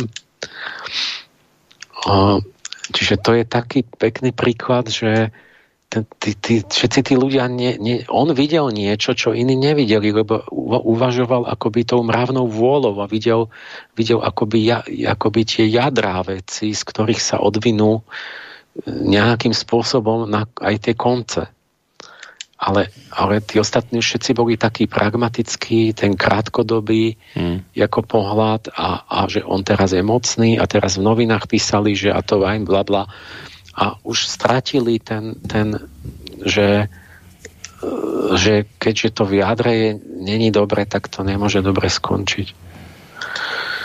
Tak no, no takto by som ho, že uznám, ale nie, nie že nie, nie, musíme to tak vedieť rozlišiť, no, neškatulkovať iba. A ten tretí bol... Jung. Jung, no tak tiež, no, tak Jung je, je vý, výborný, významný psychológ, však všetci, ja na ňo na, pokračujem, taký duchovná psychológia, čo je úplne imperatív doby, čo bolo treba, tak on urobil ten prechod u Freuda, že prešiel do tú, na tú stranu toho idealizmu a toho, čo Michael chcel. Čiže v tom zmysle proste áno, Jung urobil ten obrad k Michalskej psychológii v podstate tak, ako to on proste dokázal a vedel najlepšie a je to významné. Dobre, Emil, myslím si, že môžeme aj musíme skončiť, lebo chcel som to stihnúť do 23. aby sme tu nejako veľmi nenarušili program, ktorý nasleduje. Tak sa s tebou hneď aj rozlúčim s tým, že... No, nejaké veľmi múdre otázky môžeme nechať na začiatok ďalšie. No, ak ešte aj nejaké prídu a prípadne ak som nejakú vynechal, tak si ju môžeme presunúť do ďalšej relácie. Takže na dnes všetko, ďakujem ti veľmi pekne a my sa samozrejme dohodneme zase na budúci mesiac si dáme ďalší ďalšie pokračovanie. Takže na dnes všetko, maj sa pekne do počutia. Do počutia, dobrú noc prajem. Táto relácia vznikla za podpory dobrovoľných príspevkov našich poslucháčov. I ty sa k ním môžeš pridať. Viac informácií nájdeš na www.slobodnyvysielac.sk Ďakujeme.